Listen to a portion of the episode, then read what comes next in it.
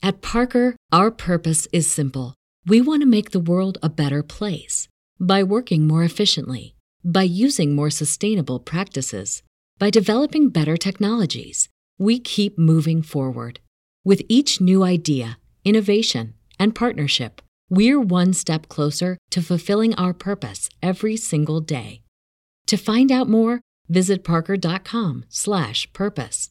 Parker, engineering your success. Everybody in your crew identifies as either Big Mac burger, McNuggets, or McCrispy sandwich, but you're the Filet-O-Fish sandwich all day. That crispy fish, that savory tartar sauce, that melty cheese, that pillowy bun? Yeah, you get it every time. And if you love the filet of fish, right now you can catch two of the classics you love for just $6. Limited time only. Price and participation may vary. Cannot be combined with any other offer. Single item at regular price. Ba da ba ba ba. Fantascientificast, podcast di fantascienza e cronache dalla galassia.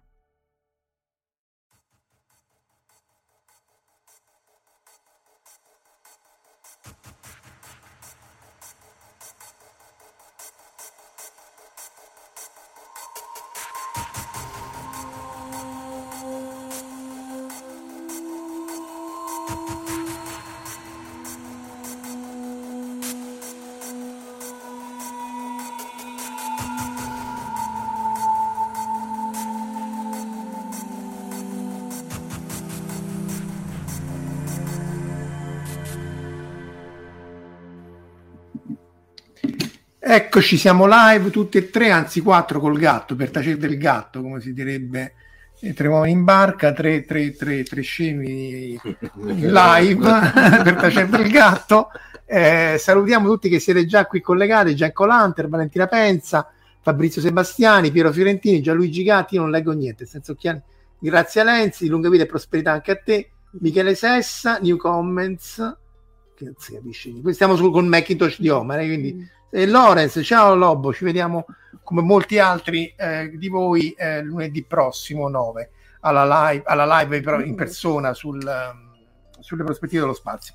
Quindi l'idea è stata di Omar di, di innanzitutto di venire giù e, e poi ci sia l'idea in più di prendere la pizza da Verusca, ma appunto di fare un primo contatto che si riallaccia al discorso delle prospettive dello spazio, ossia l'interazione con in un certo senso poi è un primo contatto questo no sono di noi sì, tre, sì, sì, sì, sì, cioè, per, per la prima volta per la, per la prima volta riuniti a tre credo che sia la prima volta anzi sì. perché voi due fate le cose lì a strani mondi eccetera Sì. io vengo da lei fra le cose che facciamo facciamo le cose strane cose Che o, cosa? fa- o famo Ah, strano no. Ah, anzi esatto. proporrei se qualcuno si enumera la cabala napoletana se dopo Esatto. ce li passa per, se li giochiamo all'otto eh sì infatti potrebbe potrebbe essere essere una buona idea Salutiamo anche Giugiu Giarlo e Corrado P. Primo contatto, ragazzi. Allora, l'abbiamo messi un po' insieme. Ovviamente, se voi ne avete altri da suggerire, suggerite, ma scrivete grande perché io, appunto, non vedo niente né da lontano né da vicino. Fantastico. Eh sì, infatti, cominciamo con eh, che, che- qual è il primo, Omar? Eh, andiamo avanti con, Eh, eh, Con se- le slide, con le slide, che dovrebbe se- diventare da qui. Dove Qua? No, no, quello credo. eh, qui, trova. ah, qui, qui forse Eh sì, sì. eh. ecco qua oh, qui Ah, questo, questo è la, eh, la- gli questo è- studi classici. Allora, studi classici, Luciano, secondo secolo d.C., scrive questo, io prendo gli occhiali perché anche io sono diventata cecata. Allora, Luciano scrive questa storia dove lui va sulla Luna, in greco, antico chiaramente, e dove praticamente viene coinvolto nella guerra tra gli abitanti della Luna e gli abitanti del Sole. Ci racconta quindi questo primo contatto con gli abitanti della Luna che risultano essere tutti maschi che si riproducono per via ermafrodita, hanno gli occhi removibili e tutta una serie di altre caratteristiche aliene, tipo sudare, latte e così via. Eh, questo praticamente è uno dei primi esempi di primo contatto che siamo riusciti a rintracciare. Anche relativamente non distruttivo, perché poi Sì. appunto poi Beh, insomma, sì, c'è una guerra. Sì, però la guerra era pregressa. il Sì, la guerra è degli altri, diciamo, Eh. viene tirato dentro, ma... eh, ma aveva anche sta- le olive Primo con- com'è sto primo contatto? È greco. È greco? Questo- Ok, Eh. direi che... Beh, però uno che di Milano che cita il maestro Mario Brega. Tra l'altro è stato lui, giustamente, a dire che nell'anniversario della nascita di Sì, Mario a Brega... marzo, mi raccomando, A sono i marzo. cent'anni di Mario Brega. Eh, questo va, va assolutamente coperto. Salutiamo anche Luca Sacconi e Marco Ricci. Marco Ricci è un collega di, di, di, di- Frascati dell'NFN e tra l'altro della dinastia Ricci eh, avremo, speriamo, spe- presto un ospite eh, a sorpresa, ma insomma c'è tempo. E, dopodiché, questo appunto, perché appunto poi uno potrebbe fare tutta la distinzione, no? Il primo contatto che noi andiamo da, da loro, loro vengono da noi, ci invadono, li invadiamo e così via. Pacifico, Ciao, Luca. non Pacifico. Pacifico, non pacifico, noi siamo i cattivi, loro sono i, i- i buoni e così via. Successivamente abbiamo quest'altro, ah, questo qui. Sempre, sempre Verusca qui ci ha consigliato. Eh, sì, i primi uomini nella Luna, non sulla Luna, ma nella Luna, perché eh, in pratica di Wells, da cui poi sono stati tratti una serie di film, tra cui uno con Margaitis, Sì. dove appunto lui va sulla Luna, incontra, dopo aver scoperto questa sostanza, La anti- cavorite. la cavorite, appunto, antigravitazionale, quindi mette la cavorite sotto la sua navetta, la sua navetta va chiaramente verso la Luna e dopodiché eh, incontra gli abitanti della Luna, scopre che gli abitanti della Luna però sono degli esseri malvagi e ostili e quindi sta lui poi sterminare l'intera popolazione lunare in modo da evitare che i cattivi lunari ci uccidano, insomma. La cavorite, tra l'altro, si ritrova in molti. Allora, innanzitutto l'antigravità, come sapete, non c'è. Cioè, il problema della gravità è che è solo attrattiva, che è legata appunto al fatto che in realtà è una forza geometrica e suggerirebbe che anche le forze potrebbero essere geometriche, ma insomma è solamente attrattiva. E quindi l'antimateria in realtà è attratta come, con la gravità. Questa caporite si ritrova anche nel, la leggenda degli uomini straordinari. Mm, Il sì, fumetto beh, di- perché prende da tutto poi quel tipo di immaginario, Sì, sì, quindi chiaramente recupera tutta una serie di personaggi, mitologie, eccetera. Tra l'altro, che anche se fanno parte dell'immaginario collettivo, vengono da secoli diversi. Infatti, Sì. onestamente, secondo me è un po' una pecionata. Che a te, perché a te non piace? la- No, no, lo trovo una grande pecionata la leggenda degli uomini E invece- straordinari. So che mi No, no, mi ca- capisco- le antipatie del pubblico. Capisco, la- ma il film secondo me è un peccato perché poi è una delle ultime cose di con Sean Connery. però, eh, sì. Quindi eh, persa. il sì, sì. C'aveva i suoi momenti, Sì. ma insomma, il fumetto secondo me i primi due sono notevoli, tra l'altro anche lì c'è, e lo vedremo, l'invasione dei marziani, cioè, eh, però a me l'idea è che poi lui diverge, cioè lui poi diventa solo Sì. autocitazione, però l'idea di mettere insieme quello che appunto è un immaginario collettivo forse era una... Sì, vabbè, ma è come il, il telefilm con Ava Green, vabbè, però- eh, oddio, aiutami, Penny Dreadful, di base cioè fai una gran caceronata, metti Però- insieme Frankenstein, Dorian Gray, Però c'era Green. eh. eh, sì, a me non piace, sai, appunto, Eh beh, come era gusto. Morena Baccarin, appunto, Eh, e metti insieme praticamente tutti questi personaggi, fai un gran mischio, cioè mi viene un po' da dire così sono buoni tutti, insomma. Sì, però lui l'ha fatto per primo. Beh, no. Alan Moore, beh sì. La Moore, no, ah sì, sì, sì, rimpezzavo rispetto No, a vabbè, Penny Dreadful, no, no. Sì, l'avrei fatto per primo, però comunque alla fine hai fatto una fanficcata, eh? Cioè quello Però l'ha fatto- ragazzino a 12 anni secondo me ha fatto ben prima di lui. mm, Non lo so, però Alan Moore, diciamo, lo mette insieme. Secondo me poi si perde dopo il secondo, cioè fino al secondo in cui c'è l'invasione degli alieni appunto da Marte, ok. Eh, poi sì, sì, diventa autoreferenziale, cioè solo le citazioni. Salutiamo anche Simone Leddi e Gianluigi Gatti che appunto pure lui dice, credo, eh, perché io non leggo niente, il film sì, il fumetto è un altro livello. Secondo me appunto eh, i primi due meritano assolutamente. Il film Mm. purtroppo, come dice Omar, è un'occasione persa. Eh, tra l'altro, appunto, i primi uomini nella Luna perché loro vivevano sotto, sotto la superficie lunare, Esatto, quindi non sulla mannella. nella, Sopra ci stanno i nazisti, come sappiamo tutti. sul, lato, sul lato oscuro, oscuro. non Esatto. lontano, eh, sul lato oscuro della Luna. Insomma, è un condominio la Eh sì, luna, sì, parliamoci eh. chiaro. e, e tra l'altro c'è anche un film degli anni 50 in cui il finale appunto è legato un po' al batterio killer che insomma ehm, e, poi questo di Gatissimi però di- questo è Yes. nuovo Mm, dai, l'ho fatto qualche anno fa di Vabbè, base, però... qualunque cosa oltre il 2000 è nuovo ieri no? Ok, va bene, l'ha fatto l'altro ieri fondamentalmente, ci sono appunto lui, il marito Jan Allard e il loro cane Bunsen E Ah, que- quella non fanfictata. Che prima- quella non è una fanficcata, quella a casa mia si chiama nepotismo. Eh, uno eh, no, mariti- maritismo. Maritismo, sì, quello, famiglismo. Eh, Comunque, vabbè, di base è fatto con effetti speciali inglesi, quindi uh, stiamo sempre al pupazzetto sullo stecco. Vabbè, però, devo quello- dire che comunque è una produzione piccola, molto dignitosa e l'ho trovata veramente comunque pulita ed elegante. Alla fine Gatis, se gli togli Moffat, rimane comunque uno in grado di scrivere. Dice Luigi e i conigli Ricordate i conigli lunari. Beh, sì, perché quella nel- è nella, nella storia, nella leggenda giapponese e cinese, che appunto c'è il coniglio sulla luna. Ah, sì. C'era Eh. anche, scusa, eh, Muad'Dib di Dune si chiamava perché in una delle lune di Dune Cioè, c'era il, il, diciamo, un- il- il- la, la forma diciamo, dei, dei mari delle dune ricordava Muad'Dib che Il, quel, il topo, Ah, sa- il ah, Saturino. della- ah, ah, Ad ah, che stava sulla luna, non- cioè che, che- che- Sì. che la forma Sì. mi ricordavo, non me lo ricordavo. Mi ricordavo che lui era il topolino del Sì. deserto, sì, ma non. eh, E comunque la luna è di formaggio, quindi giusto ci sta il topo. sì, sì, sì, formaggio, 4 di maggio.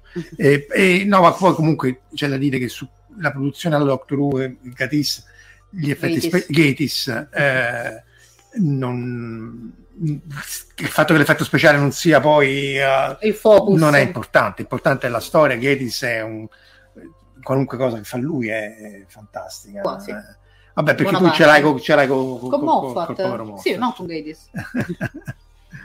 Va bene, quindi fatti gli uomini nella luna. Chi c'è dopo?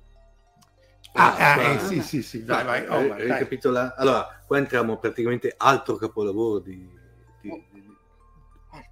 Wells. Wells. Wells. No, stavo sparando un altro nome, deciso però. No, perché poi c'è Wells e, e- e quella, e quella e, Wells. E Wells che aveva fatto Certo. quella, quella Dopo, bellissima eh. dopo. Allora, Radio forse dobbiamo fare una premessa che spiega perché questa live è un po' così. E io e Omar stiamo bevendo qualunque cosa da boh, le 3 del pomeriggio. tre del pomeriggio, sì, esatto. diciamo che potrebbe essere data gradazione alcolica questa, esatto, questa qual- esatto, cui- quindi scusateci alcune... eh. No, comunque diciamo, eh, qui, qui- anche qui entriamo veramente nelle, nelle- come posso dire, dei classici, dei fondamentali della fantascienza, eh, al di là del, del romanzo da cui è stato tratto, tutti si ricorderanno il film praticamente. Questo era anni prima il 60, radiodramma. 70, sì. Esatto. No, beh, prima il radiodramma che tra l'altro aveva fatto quella famosa, eh, diciamo, misunderstanding Eh, che è sì. successo con, con, con, con Welles praticamente alla, alla radio che pensavano tutti a un certo punto che ci fosse una vera invasione aliena con, con tanto che poi tra l'altro se non sbaglio è da poco avvenuto l'anniversario anche di quella Sì. live Sì. che avevano fatto nei anni, anni, 30. anni 30 sì circa e quello che noi ci ricordiamo però anche quel in primis quel bellissimo film degli anni 50 che tra l'altro se non sbaglio ha vinto anche un Oscar fra parentesi dopodiché cosa c'è stato? c'è stato il remake bello, brutto qua già noi tre abbiamo delle visioni completamente diverse io per esempio io e Verusca con la bambina che urlava da ma- Sì. Oh, io sta bambina che volava non me lo ricordo. non- Si chiama mi- rimozione. Mi ricordo Tom Cruise di Spielberg, no? Ve lo ricordate? Mhm. Che secondo me aveva di, di- di- di- interessante il fatto che l'eroe, peraltro Tom Cruise, forse fosse un antieroe, ossia uno che Sì. in realtà scappava Sì. da tutto. Quindi quello secondo me eh, era interessante. E se vi ricordate c'era anche la scena in cui c'è questa gigantesca battaglia degli umani contro i dietro terrestri. la collina no? Dietro la collina. che però non si vede Esatto, non si vede e tu dici, beh, mo mi fai vedere sta, sta battaglia alla Spielberg. E in realtà no, siccome questo Tom Cruise è antieroico, torna indietro e non ti fa vedere nulla. La cosa interessante di, soprattutto della, della Guerra dei Mondi, diciamo quella, la versione cinematografica classica, che era stata anche fatta una serie eh, televisiva che però non era andata oltre la seconda stagione. Quella della BBC. No, no, proprio no, non era fatta, era americana, era Mm. Verusca, che poi si ricollegava, infatti Ah, sì. loro praticamente andavano a riesumare una, in una, in una della famosissima, immancabile base segreta americana militare, eh, non era mm, di non, 52. Sa- 53 anche direi, abbondiamo, e che praticamente risumavano una delle, di- delle- delle bellissime astronavi fatte a forma di manta. Mm. Sì. E cosa? Se volete un'altra curiosità, le astronavi a forma di manta compaiono senza il tentacolo sopra nell'altro film di, eh, di Beckins che era SOS Naufragio nello spazio. Ah, Allora, però, appunto, nello stesso 2019 non ho allucinato la BBC, la guerra de- la- è stata fatta anche un'altra miniserie dalla BBC proprio, e che dice che praticamente è stato un adattamento, tra l'altro, in, uh, al Mm. costume eduardiano, Mm. nello stesso anno. Perché avevano fatto anche una, una serie, una, doc- una sorta di mockumentary No, questo è proprio una serie. sulla, sulla guerra dei mondi che era praticamente era ambientata durante la prima guerra mondiale, ah, sì, sì, sì, che era sì. fatto abbastanza bene perché Sì, ha fatto... sì, era tipo appunto documentario Ah, in cui c'era nella prima guerra Sì. mondiale poi arrivano loro marziani, e dopo lo- eh, si coalizzano le cose contro Sì. i marziani, era interessante. No, No, qui però... questo è proprio invece una, una serie e con tra l'altro Robert Carlyle che ci ricordiamo da Full Monty e Rupert Graves che tra le varie cose ha fatto le strade in Sherlock oltre a fare Ah, Alex ah. Cadder in Morris Mm, e una serie di altre cose Comunque, Dunque dice Lobo, e un vero primo contatto con visitatori dell'altro mondo potrebbe avere le stesse conseguenze. Questo tra... Sì, sì, se- però se fosse un tasto normale, non quello di un Macintosh. Eh, eh, Eh, eh, appunto questo sì, oh, nel sen- eh, oh, la, la ditta passa questo. Sì, sì, sì, sì, figuriamoci. Eh, da- da- dalla ditta non mi aspetto nient'altro che un Macintosh. Proseguiamo, Vista la ditta di cui stiamo parlando, anzi, ehm, e appunto sì, questo tra l'altro è l'argomento di- che tratterà Francesco Verso il 9, nel senso che Francesco abbiamo avuto qui ospite varie volte, essenzialmente lui oltre a scrivere di fantascienza pubblica anche autori di fantascienza eh, a, a tutto tondo, soprattutto appunto dalla, dalla Cina, dall'India, dal- dall'Africa, dal Sud America e così via. E appunto quando gli ha proposto l'idea di parlare del- delle altre intelligenze, disse sì, però io in realtà pubblico cose delle altri tipi di fantascienza non extraterrestri e quindi in realtà poi è venuta l'idea proprio di questo, cioè che il primo contatto noi abbiamo già avuto, ta- eccolo qua, eh, tanto, però te devi avvicinare. Ehm, È un Mac, eh, una- una cosa orribile che non conosco. Comunque, questa è fantascienza russa di future fiction, appunto, di Francesco Verso, giusto per... che non ci paga, eh, Che non ci paga, semplicemente ce l'avevo qua, esatto. E, e appunto la questione è che ci sono stati tanti primi contatti nel corso della storia dove tutte le altre civiltà, salvo quelle europee, di solito hanno avuto, hanno avuto la peggio. E poi appunto ecco anche Michele Sessa cita preferisco la guerra dei mondi della BBC e dietro la collina la, bo- la notte buia assassina dice sempre sempre Citazione sì eh, del principe, del principe eh. eh, uno dei soprannomi dei Gregori. ah io pensavo di Machiavelli Io pensavo- pure. Sì. Eh, Mi scusa cadete voi che Eh, siete a capitale. no no, no, scusate. eh, Eh, vabbè, sì, sì, ma tu sei più Principe romano. Ecco. anzi io per un attimo pensavo al piccolo principe di Zetex No, Ma te pensavi il principe stamano mi chiamano il principe, stamano. signore. Ma il piccolo principe ha un primo contatto. Sì, tra quello che gli sparava il tedesco che Esatto. sparava fuori. Sì, se vuoi sì, il primo contatto tra lui e la rosa, vai, insomma. Vabbè, no, avanti. Andiamo avanti. La rosa aliena. La rosa aliena, eh, questo, vai, Verusca.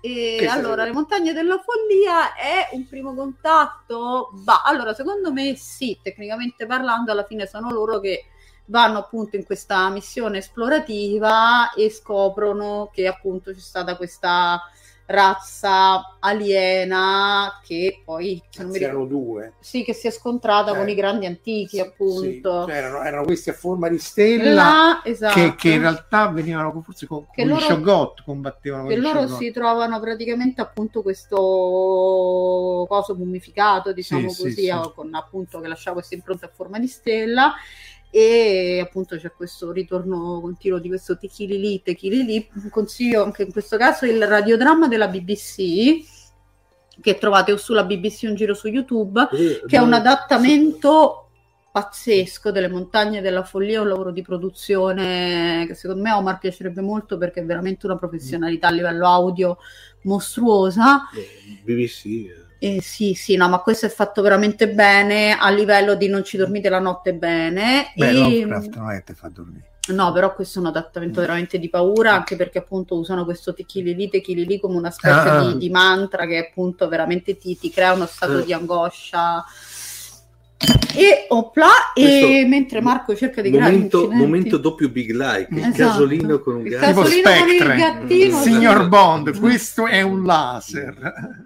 Questo è un gattino. Permettetemi un, un, un off topic. Ho Mhm. visto, eh, aspetta, lo Eh, vedi se riesce a premere dei pulsanti di sta cosa. No, scusate, non è questo, perdonatemi. Eccolo qua.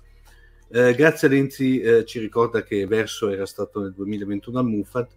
Eh, un appello, eh, i ragazzi del MUFAT stanno eh, raccogliendo in crowdfunding eh, un- il- i- dei fondi praticamente per costruire nel parco antecedente al MUFAT, che ricordiamo che è il Museo del Fantastico e della Fantascienza di Torino, che è un po' come la mecca per ogni appassionato di fantascienza, dovreste andarlo a vedere perché vale veramente la pena, è bellissimo stanno costruendo praticamente raccogliendo fondi per costruire una statua di Goldrake alta 8 metri. Mm. Per cui sono- stanno raccogliendo i fondi, sono già a buon, fo- a buon, eh, buon a punto. buon punto. Se andate sul sito del Moonfat comunque trovate tutti i collegamenti. Eh, mi raccomando, partecipate. Un goldreccone. Un Goldrake Siate 8, numerosi. metri. poi 8 insomma, metri, eh. insomma, non è proprio scala 1 a Eh. 1, ma non si può avere tutto. da- Beh, non è mai come il Gundam di, di 12 metri che ha Tadia in casa, come Lubillant. Sì, no. Quindi è una casa molto il, il ampia. Gundam scala 1 a 1 era il RX78 che sta a Odaiba in Sì. Giappone. E lì secondo me l'impressione che faceva era interessante perché venendo da- con, la, con la monorotaia spuntava da sopra gli alberi e quindi lo vedevi in, in relazione all'ambiente circostante. Se mandavi lì sotto anche quello recente, che tra l'altro secondo me non merita, in realtà era un po' decontestualizzato e non capivi quanto era grande, ma se lo vedevi appunto il robot è interessante so- solo se è rapportato che questa qui proprio dei ragazzi del Mufa tanto è, è per quello, mi ricordo quello ma poi c'era stata anche in Spagna se non sbaglio anche che poi l'avevano però in l'avevano, Arabia no in Spagna avevano fatto addirittura un Mazinga Z Mm, ah, eh, sì, sì. quasi a grandezza naturale poi l'hanno smantellato era di tipo per, per, per, eh, diciamo Per scopi promozionali esatto. Però quello del Moonfat veramente è una bella, è una bella iniziativa Oh, sulle montagne, aspetta, prima di andare avanti, sulle montagne della follia aspetta chiudo qua Sì. intanto eh, il commento di devi ricliccare. devo ricliccare qua Sì. ok Sulle montagne della follia c'è da dire che un po' tutto Lovecraft è una serie mm, mm, di primi contatti o di contatti tra l'uomo che non conosce altre forme di intelligenza e altre forme di vita e queste forme talmente più potenti, talmente più immense Mhm. che poi lo fanno impazzire. Sì, sì. Cioè in generale appunto questo qui I grandi antichi. I grandi antichi erano pure quelli buoni, tra l'altro, cioè i Gretel Ones di tutta la baracca erano quelli. Cioè, Cthulhu non era tra i grandi antichi, i Gretel Ones erano, Sì. erano i più tra virgolette neutrali. Va?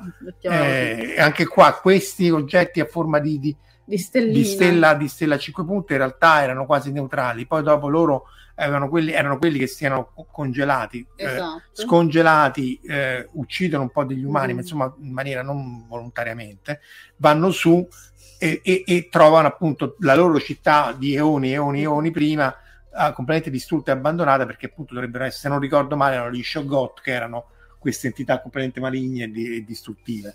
E tra l'altro c'è un racconto di fantascienza, non mi ricordo l'autore, eh, in cui essenzialmente riprende l'idea degli in, in- praticamente la, la guerra fredda, forse si chiama The Colder Kind of War, eh, la guerra fredda era eh, proseguiva, ma essenzialmente poi eh, usano gli Shoggoth come armi nucleari al posto delle armi nucleari e quindi poi alla fine vengono spa- la, la razza umana ovviamente viene spazzata via.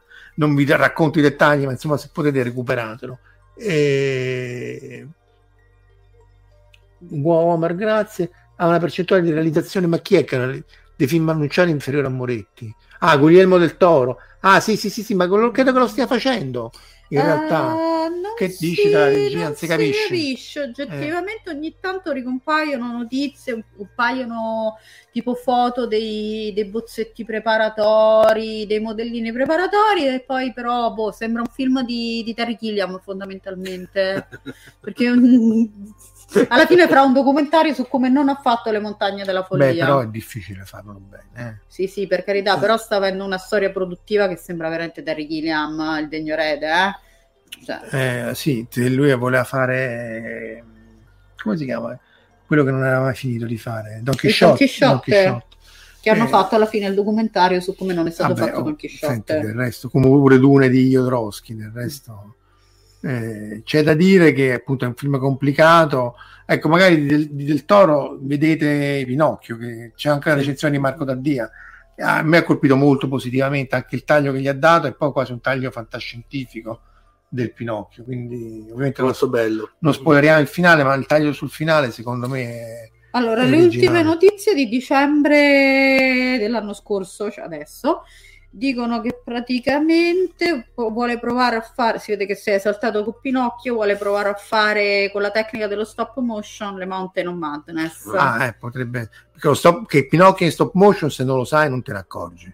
Beh, È perché fatto- è una tecnica è ibrida, comunque un bene. po' stop motion. No, però, i, però i pupazzi sono tutti post Sì, sì, è sì. impressionante come è fatta. eh. Però poi ci hanno dato la, Eh. la patina di CGI palesemente. Sì, dietro sì. Ciao Alessandro, sì, sì, dice Lorenz, ecco, questo a me manca invece, Providence di Alan Moore, lui suggerisce, e dovremmo andarla a recuperare. Questo, questo mi manca eh, di Alan Moore.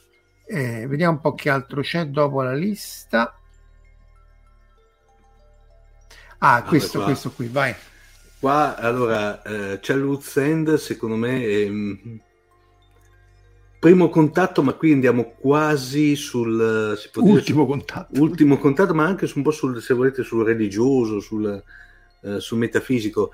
Eh, eh, c'è End, tra l'altro, allora hanno fatto una riduzione cine- mh, televisiva, Mm. però devo dire la verità, non mi è parsa Eccelso. sto- eccessa. Il romanzo eh, leggetto perché è bellissimo, però sostanzialmente si ha questo primo contatto che eh, si scopre che gli alieni, beh, tanto posso andare a spoiler, sì. Sì, perché tanto Sì. quello è lo spoiler solo all'inizio, Sì. non il finale, ma Sì, insomma, esatto, tanto si capisce subito, gli alieni sono quelli che noi consideriamo i i, i- i diavoli sostanzialmente, infatti loro Ah. si guardano fa- bene nel farsi vedere all'inizio, poi dopo infatti quando si svelano in tutta la loro diciamo fisicità eh, praticamente sono i diavoli. È da vedere e da leggere perché è molto bella. Poi io trovo, non so se siete d'accordo e l'avete letto, che rispetto alla produzione di Clark, che normalmente, ricordiamolo, è molto hard sci-fi come, come fantascienza, molto plausibile, molto tecnica, questo forse è l'unico insieme alla Sentinella che trascende questa sua eh, caratteristica di narrazione, ecco, per cui non... Ma diciamo che lui è hard sci-fi, Mm. però trascende, Sì. senso che poi appunto lui qui ti Sì. porta un po' oltre, eh, sempre su basi scientifiche. Quello che dicevamo anche nel fuori onda è che tra l'altro lui, Clark, di, di suo era ateo, ma è molto interessante perché in- nei vari racconti, Sì. a seconda del racconto, Sì. prende quasi un punto di vista religioso o, anti, o, o appunto ateo, antireligioso, però essenzialmente tocca tutte le varie prospettive. Se ricordate anche le fontane del paradiso, col fatto che quest'isola su cui volevano costruire la stazione orbitale era sede di un po' di un di, di, di, di- mi pare induista. E, e in un certo senso anche Qui- non, non tanto in incontro con Rama, ma nei seguiti, quelli che ha scritto Sì, insieme I seguiti anche se cadono, però secondo me sono abbastanza mh, sul, molto sul sì, metafisico. sì, sì, sì. No, ma insomma, Rama, tra l'altro, è stato recentemente ripubblicato tutto in Eh, Drago bravo, Mondadori. bravo, infatti volevo, eh, tanto l'edizione quella bella. Sì, i draghi. Ma sì, sembra- io ho letto forse il, il primo, vabbè, è- Primo. è- è- il secondo, poi il secondo comincia a scricchiolare, il terzo è un po' una- allunga la broda. Però insomma è comunque Clark, eh. Infatti, Eh. il, il primo poi è uno dei grossi misteri hollywoodiani di come non abbiano fatto ancora un film. Perché Sì, forse che non parlano mai, perché pure là Sì, è esatto. solo... c'era stato Morgan Freeman tempo fa che aveva, non so se aveva acquistato i, i diritti o addirittura Mm. si parlava di un progetto di, di, di trasportarlo sul grande schermo, ma poi è morta lì.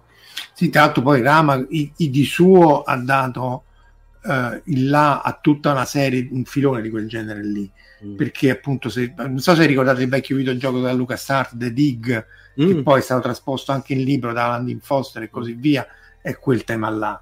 Eh, e sempre su tipo The Dig c'è anche, ne avevamo parlato in una delle live precedenti, eh, The Way di Greg Bear, che è eh, Eon e eh, essenzialmente c'è questo asteroide che in realtà ha un, un ponte iperdimensionale Sì. con cui si agganciano tutti. Quindi mh, la gira del toro anche Rama, vabbè, sì, vabbè. Beh, so, Eh. eh, beh, beh, insomma, dai, Lo potrebbe far bene. Eh. Con un crossover con, con l'universo di, eh, di Pacific Rim, anche robottoni su rame. bottoni sul ramo. questo Childhood End insomma me- merita anche perché è una delle prime opere di Clark e è un'opera come tutte di ampio respiro cioè come temi è simile al 2001 anche 2001 ma ce l'avremo insomma eh, poi un po' diluisce però il primo rimane un'opera eccezionale. Recuperate questo? Anche la miniserie a me non era Invece dispiaciuta non, era male, diciamo eh, più che altro la miniserie era forse vedeva anche che in, nel, nel romanzo non è citata anche se volete l'impatto proprio mediatico nel senso più stretto del termine, cioè proprio televisivo di Mm. come eh, io eh, parlo personalmente, non è che mi ha entusiasmato, però eh, beh, vista poi esatto. alcune, altre alcune trasposizioni è un capolavoro assoluto, Sì, mettiamola sì, così. sì, almeno è fedele. Eh, togliete l'alcol. Homer. No, ma è, è tanto che non, non beve Homer, non ha neanche questa scusante. E tanto che non beve, c'ha tipo 15 minuti. 15 minuti, Eh, sì. no. Tu, dai, Eh, eh. No, perché io? Perché? Ah, perché questo è, eh, scusa, è il tuo incipit. il bianco e eh. nero. No, non ho mai detto No, non vuoi fare per No, non voglio fare Claudio. Allora, ultimato- Perché perché io farei Claudio. Ah, no, no, no. Eh, Allora, eh. dai, Homer, fallo te, va. Eh, beh, anche qui alto caposaldo da fantascienza, parliamo di Ultimatum alla Terra. Eh, a, a me poi famoso per la famosa...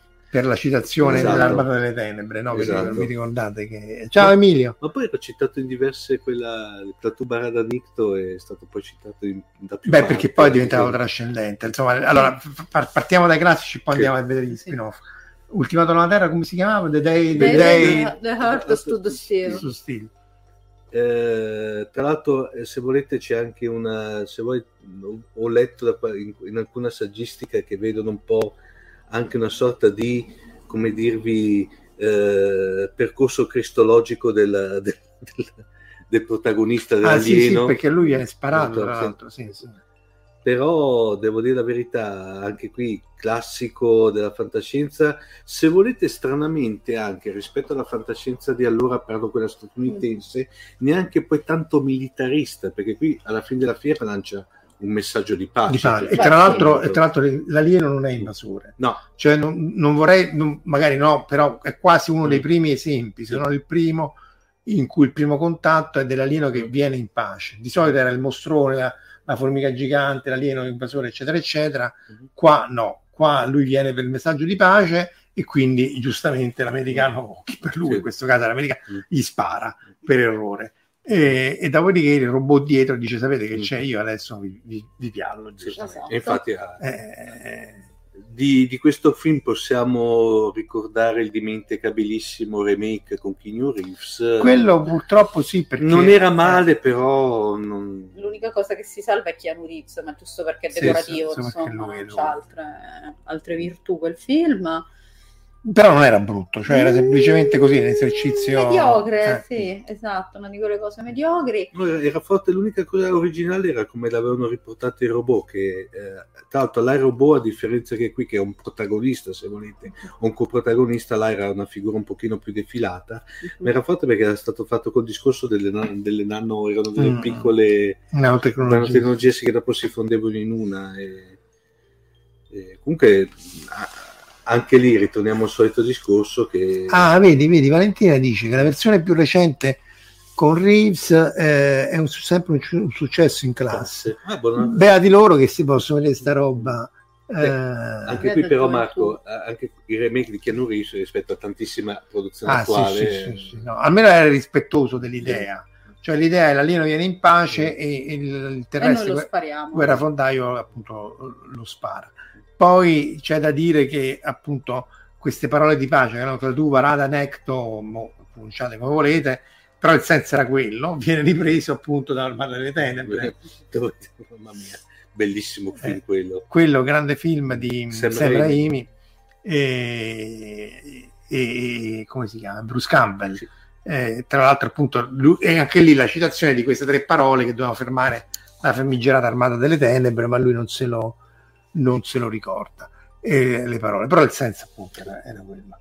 Ehm, anche lì, se vuoi, Recuperatelo questo film qui perché fa Sì. parte dei fondamentali. Sì, sì, questo è le proprio- basi, le famose basi. anche perché appunto come dicevamo le divisioni sono poi alla fine la variazione sul tema è la- l'alieno è cattivo, l'alieno è buono, siamo noi che andiamo di là buoni o cattivi, poi alla fine non è che ci sono tutte queste cose. È il Necronomico, infatti, infatti il Necronomico c'era eh, Agartia mentre dice o Cinamar, scusa, io non vedo niente. Agartha e Shambhala, Shambhala, niente, alieni, infatti. E Agartha era la, la terra cava, tra l'altro la terra cava è una delle live più seguite. Sì, Sì, sì, sì. Dai terra Sì, sì, sì, sì. Eh, sì, è lì, niente alieni, però anche lì di nuovo la questione del primo contatto può essere anche estesa come primo contatto tra civiltà. E allora, se volete, c'è anche l'uomo che vuole essere re E di Marco Polo. e, e Marco Polo. Beh, sì, però più Mm. l'uomo che vuole essere re perché era eh, sia il film con, ehm, Sean Connery. con Sean Connery E e, Michael Caine. e Michael che il racconto originale di Kipling Mhm. in cui tu vai con una, una civiltà al- sconnessa e poi vai lì per conquistarlo, per interagirci. Quindi Io in mezzo ci butterei comunque eh, al volo un po' di Doctor Who e un po' di Torchwood, che sono serie che si basano sull'idea del primo contatto, fondamentalmente, se non del dottore, almeno dei companion e delle companion che vengono portati in giro a vedere tutte queste razze aliene, per cui appunto nel Doctor Who di solito è il caso in cui tu vai dall'alieno, mentre Torchwood al contrario è più l'alieno che, eh, Invade la che sì, che invade la Terra o che comunque visita la Terra poi a scelta. Comunque mh, lì di primi contatti ce ne sono una serie. Mi hanno bocciato l'attacco della mussaga gigante Eh no, che è un grande capolavoro eh, su invece eh, raccontaci la- contatto. eh, eh, L'attacco della questo- mussaga gigante è un capolavoro della Greco, fantascienza greco. greca, Eh, appunto, perché vedi sempre come dice Francesco Verso, noi siamo fissati con la lingua inglese, invece la fantascienza appartiene, come dire, a tutte le lingue, a tutte le culture, e quindi l'attacco della mussaga gigante. E raccontaci la prossima. È la, la storia di questi alieni che per errore irradiano praticamente una fetta di moussaka. Questa fetta di moussaka diventa una fetta di moussaka gigante, quindi grande praticamente come un grattacielo, assassina. Quindi praticamente c'è questa fetta di moussaka gigante assassina che per Atene spara eh, questi praticamente mh, getti di besciamella incandescente sulla popolazione facendo una strage. Che sì, Ecco, sì, è, conosci- è il suo film preferito Eh, in eh, assoluto, infatti, infatti, l'attacco bello. della mussaga è il gigante. più bello del mondo. E- Ecco. Sì. E quindi siete voi che avete perso un grande capolavoro. No, ma si recupera, sta su YouTube, dove si recupera? Si recupera in giro Mm. fondamentalmente e poi viene sconfitto praticamente da questa coppia, il Lambretta, fatta da uno scienziato nerd e la sua amica drag queen, Sì, quindi diciamo- è assolutamente Ma imperdibile. di che anni è? Eh, di che anni è la mussaga gigante? Credo anni 80. Ah, qualcosa dico. tipo e viva la libertà. mm, Ora controllo quan- di quando è l'attacco. vediamo la mussaca gigante di, qua- di, di, di Quando quando è. Dice Lobo, non riesco a leggere niente, ragazzi. Eh, Emilio dice che c'ha fame. È un musical. Sì, E poi dice Lo- eh, Lobo, sì, lo mio marshmallow greco, effettivamente. no, è del 1999, mi correggo. Eh, Però, eh, E ieri? Esatto, l'altro praticamente è fatto l'altro ieri e comunque alla fine è un primo contatto appunto di questa razza aliena che appunto incontra l'umanità irradiando la, la mussaca. Quindi in Eh, il primo contatto poi può essere anche culinario. Allora lì potremmo ricitare eh, Mongai che aveva Sì. fatto Memorie di un cuoco d'astronave, no? Eh, che appunto in realtà gli dà un taglio tra- di, di contatto tra le razze che doveva essere mediato comunque dalla, dalla cucina perché ovviamente ogni razza aveva i suoi, le sue esigenze Sì. e, e se ti ricordi parleremo di Star Trek però effettivamente in Star Trek 6 quando vanno i Klingon a cena sì. in effetti lì non è un primo contatto, però è un primo, eh, diciamo, un primo contatto prolungato e pacifico mediato dalla Sì. tavola, in cui lì viene enfatizzata la differenza di usi e costumi tra la federazione dei Klingon e, e- e poi con la, la, la- la birra romulana, la Romulan Ale, sì. tutti... Sì. eh, Io sì, ho sì. sempre preferito il canar. Il canale di chi è? Di chi può essere il canar? Dov'è Cardassiano. Jack Lantern? Cardassiano. Ecco. Ah, vedi, vedi, mi, mi- mi dimentico queste cose. Quest'altro siamo fermi al gotto esplosivo pangalattico. Ah vabbè, il gotto esplosivo pangalattico chiaramente. che è? Manca pure questo. Eh dai, guida galattico. Ah, sì, sì, pure quello è tanto che non lo leggo. Ok. Anche quello è stato o il Jovial ristampato. Salsetta di Babylon 5. No, quello già, eh sì, quello già me lo... Guida Galattica è stata ristampata sia in uh, mostrone che contiene tutti e È- è cinque, sia in volumi. draghi, vero? Cioè nei... Eh, è volumone uscita. grosso, sì. Sì, però quella è abbastanza sparita dalla circolazione, almeno si trova più di rado, si trova l'Oscar eh, tascabile con i 5, oppure questi Oscarini Mm. praticamente che sono tutti volumetti da 1 a 5 singoli, devo dire una grafica molto bella di copertina, molto psichedelica, che per la guida galattica ci sta. Tra l'altro, eh, informazione off topic, sempre dei draghi, è uscito anche da, da poco tu- tutto ciò che è Dune, non di Herbert. Per cui i vari... Quindi potete bruciarlo Esatto, per cui non esiste. Cioè, Di che parli? Da- me l'ha regalato per Natale. per cui- Qualcuno che ti odia. Sì, Ah, eh, molto. eh, Ecco, a per cui- posto.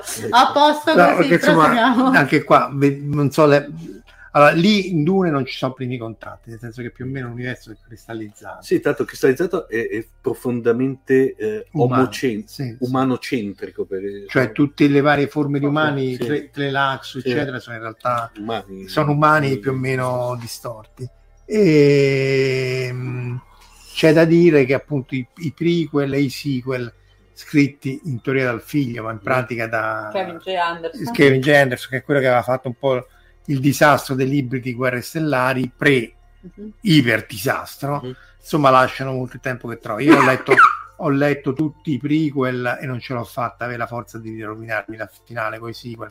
No, perché? E infatti, il primo, il primo non era malissimo, cioè il primo in cui il Duca Leto era giovane e faceva casino era divertente, però poi si perdono, fanno cose assurde, cioè cose anche implausibili dentro la, la- la narrativa stessa, quindi insomma a mio modestissimo avviso è fortemente sconsigliato, senza contare che anche loro all'epoca almeno da come raccontavano non ho avuto modo di interagire perché mi tenevo giustamente alla larga nei forum chiunque criticava eh, questi capolavori della, della, della fantascienza veniva subito bannato e, e- e buttato fuori quindi boh, non, non lo so e quindi però hanno tradotto e ripubblicato tutto anche in italiano dice In italiano, sì, Ah. sì, no, Sì, no, hanno trova. fatto una- una- un'opera anche lì, hanno tradotto quei vari hai capito? Proprio hanno fatto sto volumone veramente. eh sì no perché comunque hanno fatto almeno due trilogie Sì. prequel Poi ci sono le varie house. poi Sì. sì, perché fondamentalmente un primo tri- pri- trilogia è prima di Dune con il Sì. padre appunto che è giovane. Poi c'è la, la guerra contro le Sì, macchine sì. che è veramente un disastro. È proprio una cosa... Buchi, tra l'altro, anche buchi, buchi di sceneggiatura. Sì, sì, ma poi senza senso. Anche lì il problema... boh, di così nuovo, poi c'è gente a cui piace, va benissimo. Però se tu leggi il romanzo da subito ti accorgi della struttura dietro e vedi che è scritta così. Ad esempio, i cattivi sono i Cymek, che sono robot col, col cervello umano. E vedi che il nome è inventato perché i Borg non li puoi fare, gli androidi eh, no, che Cyborg e Mech, e facciamo Cymek. Dopodiché sono cattivissimi, ma non si capisce perché. Com- co- comunque è una civiltà delle macchine o pseudomacchine, che quindi questo vale un po' per tutti i primi contatti macchina-umano Mm. per essere realistica l- l'umano perde Mm. perché la macchina non, non ha vincoli anche contro i Cylon dei vari Galactica mm, non c'è speranza però insomma esistono pure questi prequel se vi volete fare del male andate poi ci sarebbero i sequel che dovrebbero chiudere la storia di Dune però anche là eh, Sì, che quelli tra l'altro ha tirato fuori la storia che sono degli appunti lasciati dal lasciati padre dal padre nascosti non si sa dove, eccetera, eccetera. Boh. Ah, come Good Omens 2? I famosi appunti Eh, eh, misteriosamente ritrovati da Neil Gaiman, eh, sì, certo. sì anche lì mi lascia un po' perplessa No, ma è vero, ho Eh, fatto distruggere tutto molto accuratamente, ma Neil Gaiman che c'ha bisogno di soldi ha trovato il tovagliolino con gli appunti. Va Allora, aspetta, però allora a questo punto diciamola tutta. Good Omens era appunto scritto a, da mani entrambi, è scritto da Terry mani. Pratchett, che è quello di Discord, e anche lì, se potete recuperare tutto Discord. Che... Lo stanno ristampando in Eh, italiano. Tu però non sei amante delle streghe? No, le streghe Ah. lo trovo troppo esplicitamente satirico, quindi mi annoia. Mi piace Pratchett, mi piace quando è più umoristico, tipo appunto Scuotivento, eh, Mm. oppure satirico però più, che ne so, tipo Going Postal, Mm. diciamo, quindi un attimino un livello un po' più alto. Le streghe... mm, Però è molto Sì. bilanciato il fatto del no, la- anche cioè, innanzitutto il fatto che sia scritto da un uomo che riesce a, a rendere questi due tipi di magia, quello più delle No, ma non dico che è brutto, dico che per me non è un tipo di, di scrittura, cioè di, No. diciamo, di stile a livello proprio di satira che mi, Ah. mi attira, cioè non, per carità, non, non mi permettere mai di dire. No, no, Eh. solo per capire perché le streghe. Cioè anche il piccolo popolo dei grandi magazzini di Terry Pratchett Sì, sì, alla fine non mi interessa perché dice ok è scritto per, per i bambini Mm. piccoli, nel senso sì è Terry Pratchett però mh, non è quello che leggo io Mm. insomma, poi per carità Terry Pratchett va comunque Beh, recuperato. poi lui diciamo che partiva come parodia, cioè il primissimo. era Esatto, sì, sì, era- quelli era- appunto di Scuotiventi, eh. colori della magia, eccetera. il primissimo, il primissimo Sì. era un po' Conan, un po' eh, Dragon Riders of Perne, un po', po' Dragonlance. Fri- Fritz Lieber e e Grey Mouser, esatto. Eh, però appunto poi a quattro mani scrivono Good Omens di cui poi la BBC ha fatto la, la- o la Netflix insomma sta online Eh, sì, è, mh, credo BBC, Eh. Good Omens, non mi ricordo mai. che Ora guardo. meraviglioso È Amazon, Sì, è Amazon. Cioè, quello che, citava, che recitava peggio era Eh, nessuno. no, sì, come si chiama Doctor Who eh, David Tennant. David Tennant era Eh, quello per dargli il livello, sì. per dargli il livello di- però appunto doveva finisce lì era chiuso finito eh, Pratchett purtroppo è morto con e della- di Alzheimer e negli ultimi momenti di lucidità chiese e ottenne che il suo hard disk con tutti i draft fosse distrutto da una Schia- eh, da uno sì. schiacciasassi a vapore Ah, sì, steamroller sì, quindi una, una storia epica che, che sarebbe bellissima così se non fosse appunto che poi pare, dico pare, che Neil Gaiman ha detto che faranno Good Omens 2 che da noi tra l'altro si chiama Buon Apocalisse a tutti in caso qualcuno voglia cercare il libro perché lui ha ritrovato degli appunti mm, così i classici appunti persi sul fazzolettino di carta e quindi ha deciso di portare avanti l'eredità di Terry Pratchett che ricordiamo appunto ha fatto passare la schiacciasassi sul suo hard disk e di fare quindi una seconda stagione di eh, Good Omens, eh, quindi di un libro che non è stato scritto e di un autore che teoricamente era anche tipo il suo miglior amico di lì. E, sì, boh, mm, infatti Pensa, pensa quando ti- ti troveranno l'hard disk disperso con i fuori onda di fantascientifica. non meno male che non ci sono Esatto. anche perché se trovi i nostri hard disk con la roba che sta dentro gli hard disk è meglio, Esatto. Sì, meglio no. nu- nuclearizzare tutto guarda eh, È assolutamente. meglio nuclearizzare. Emilio De Santo cita Dune sì, ma rossa con la cap- cappottina gialla e cervelli umani in corpi robotici, magari di Mandas, però Mandas mi manca il Mondas, Mondas. mi, manda- mi manca il riferimento. Eh, quindi elabora Gianluigi. Eh, dopodiché noi abbiamo questo simpatico amico Signore, qui eh, sì. che da, da tempo che che beh, qui, eh, questo qui è tratto da, da quello, dal, dal, diciamo, dal eh, romanzo originale di Campbell, tra l'altro, comunque, mette invece dal film, che praticamente la, allora era la cosa da un altro, da un altro mondo, The Mhm. Thing, sì. esatto, che nella, nella versione, eh, diciamo, mentre, i- allora, il libro è praticamente esattamente quello che ha fatto poi Camp- Ca- Carpenter, ha trasposto negli eh, eh, metà anni Nella 80. cosa.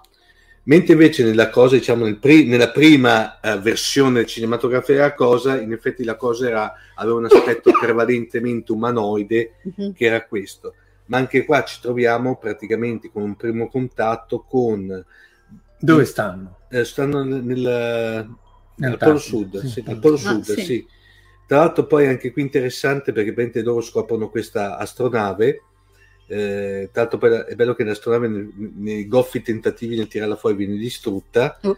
e si trovano praticamente all'inizio una... Allora, nella- nella- nel film del- degli, anni, degli anni 50 trovavano un arto che dopo veniva, eh, come dire, eh, coltivato perché scoprono Mhm. che sostanzialmente era di origine quasi vegetale, viene coltivato con delle sacche di plasma Mhm. Allora se sono proprio da cercare. Eh sì, e, e esatto. dopo si ric- ricresceva, mentre invece sappiamo che nella versione poi, che proprio nell'originale romanzo, poi nella versione di Carpenter, che è molto più fede- eh, fedele al romanzo, era un qualche cosa, era un organismo che per, soprattutto per scopi poi, se volete, difensivi, no? Cosa prendeva, assorbiva il cervello e si trasformava in altri, in altri organismi, no?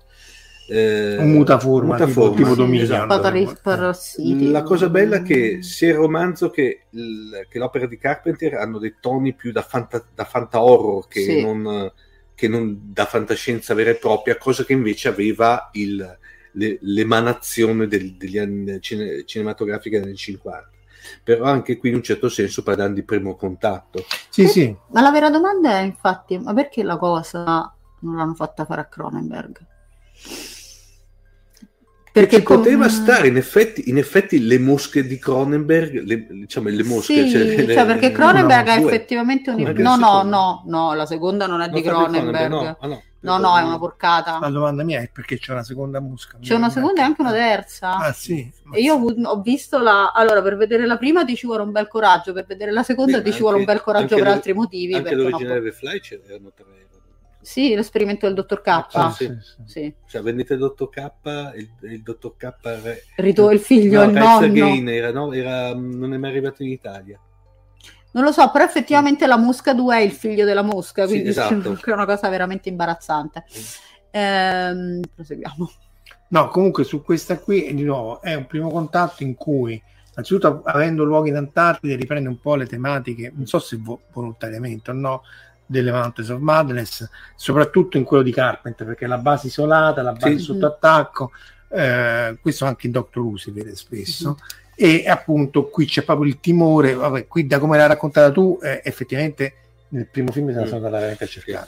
Nel secondo loro si ritrovano con questo alieno, sì, perché appunto viene dalla base norvegese. Tra l'altro, appunto, se poi fate attenzione ai vari spiegoni della luce negli occhi, si capisce poi via qual è chi è l'alieno dove Il sta. cane replicante, che è la luce negli occhi, non era No, grande. no, perché a un certo punto, nelle varie analisi dei film Mm. fatte dopo, viene fuori che a seconda di come viene messa la luce negli occhi delle varie persone, tu puoi capire in quale, quale persona sta avvenendo eh, ehm, La mutazione. c'è, la- c'è l'alieno, cioè quale persona in realtà è l'alieno che si sta tra- eh, si è tramutato in quella persona. Ma sicuro- perché mi pare una roba un po' tanto raffinata per Carpenter. No, boh, così cioè, a me Carpenter eh. piace, però mi sembra che non sia. Vabbè, comunque. Ma mm, cercatela e vedetela. Esatto, Io- guardatevi la quando cosa. l'ho sentito mi, mi tornava. E la cosa di Carpenter con Kurt Russell, eccetera, riprende perfettamente eh, la, mm, questo sen- senso di claustrofobia, di, di- di-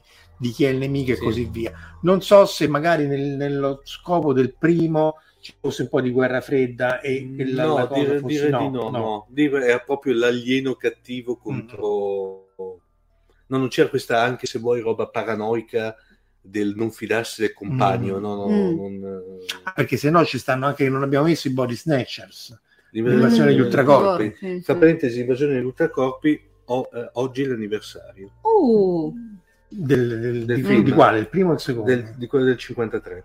quello, quello originale, Classico. sì, Quello non sì, quello sì. con Nemo e Esatto. Donald Sutherland. eh, sì. E lì pure, insomma, E poi c'è stato l'altro remake, quello con uh, Nicole Kidman. Ulteriore remake ah sì, remake, sì, altro, sì. sì, sì. Che non è neanche degno, devo dire. No, ma alla lì, fine. insomma- Chiaro, Donald Sutherland è un altro livello, però. una sorpresa. Gianluigi Gatti vince al momento, una sorpresa su 5 sarà uno di noi. Eh, ma oddio, comunque a livello, secondo me c'è un po' questa idea in generale claustrofobica del polo che poi troviamo anche, anche se non è una roba di primo contatto, in The Terror di Dan Simmons, cioè questa idea della, anche lì c'è la nave praticamente che rimane bloccata al Sì, polo, sì. e- Nord, eh. nord in questo caso, sei isolato e, lì comincia una serie appunto di, di cose, è stata fatta anche una, una serie che credo sia Netflix, Sì, sì. sì.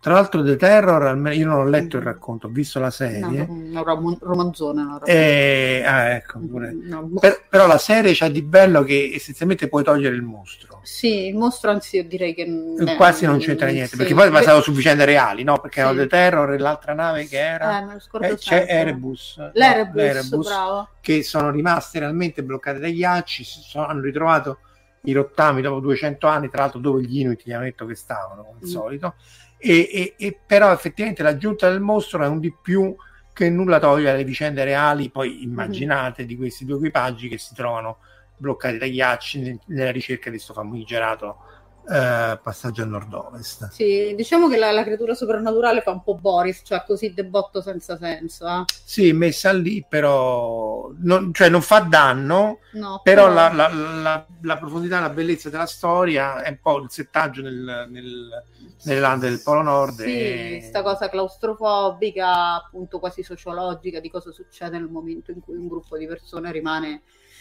lì eh, isolato dal resto della... Grande appunto- fratello. Sì, Sì, avrei detto più un esperimento di psicologia sociale, in realtà, che sì, in effetti il Grande Fratello è poi un, un- tristissimo esperimento, ma andiamo avanti. Era meglio quando si facevano torturare gli studenti nelle università. Andiamo avanti. Sì, no, ci- Ah, è Ok. 2001. Vabbè, 2001. 2001. Vabbè, possiamo passare oltre. Eh, che sì, esatto. che, che c'è da dire? Dai, comincia, comincia tu. 2001 qua, qua siamo... eh, Mm. questo cos'è? È il film di fantascienza. Sì, sì. Pom, pom, pom, pom, pom, pom, pom, pom. Ok. E anche qua praticamente parliamo di un pre- primo contatto tanto molto particolare, tra l'altro poi vedi- è un qualche cosa poi che viene- verrà dopo anche sviluppato nei, nei seguiti, no? Mhm. I eh, seguiti scricchiano un po', nel senso Però che- tutto no, sommato- no, tutto sommato. Però il- il- qui l'idea è che l'alieno non Mm. solo eh, vuole fare il primo contatto con la razza umana, ma Mm. ne vuole cagionare l'evoluzione da- dalla scimmia o dal precursore che è ominide all'uomo. Quindi in realtà è anche creatore del- dell'uomo, se volete. Quindi poi dice: se voi riuscite a evolvere e arrivare fino a noi, avrete il premio. Perché poi lo Star Child Sì. dovrebbe essere l'evoluzione logica, l'ennesimo passo, esattamente in rapporto, almeno io l'ho sempre interpretato leggendo anche il libro, che l'ominide sta all'uomo così come lo Star Child sta all'uomo, quindi è un passo enorme nell'evoluzione umana. 2010 è molto bello l'anno del contatto perché essenzialmente è pre-fine guerra fredda. Sì, sì. Eh, quindi in realtà si trovano su questa astronave a recuperare, a riattivare HAL, eh, eccetera, eccetera, e nel frattempo sulla Terra sta scoppiando quasi la Sì, terza una, mondiale. una cosa simile ai missili di Cuba. Sì, sì, una esatto. E in qualche maniera i, i- i monoliti non solo salvano Baracca e Burattini, ma poi eh, Europa, mi pare. Sì. Cioè il Giove in una stella facendola collassare gravitazionalmente. Europa quindi diventa eh, ancora più abitabile, ma dice non ci andare che ci sono altre, altre forme di nuovo senzienti di vita. 2061 mi pare, Sì, 2061 invece eh, dove lì eh, il Sole diventa Lucifero, Mhm. sì, e scusa, Giove diventa Lucifero. Giove diventa Lucifero e poi insomma via via l'idea è e questo si ritrova in Clark s- sì però voi uomini dovete dimostrare di essere all'altezza Mm. del, dell'alieno evoluto altrimenti vi piella- Pialliamo, sta sia in 2061 che in 3000 e spicci non mi ricordo quanto. Sì, sta in un sacco eh, di e, e anche sempre di Clark e anche ehm, quello il ragazzo che visse per sempre o quella, o quella di, Paul mi pare.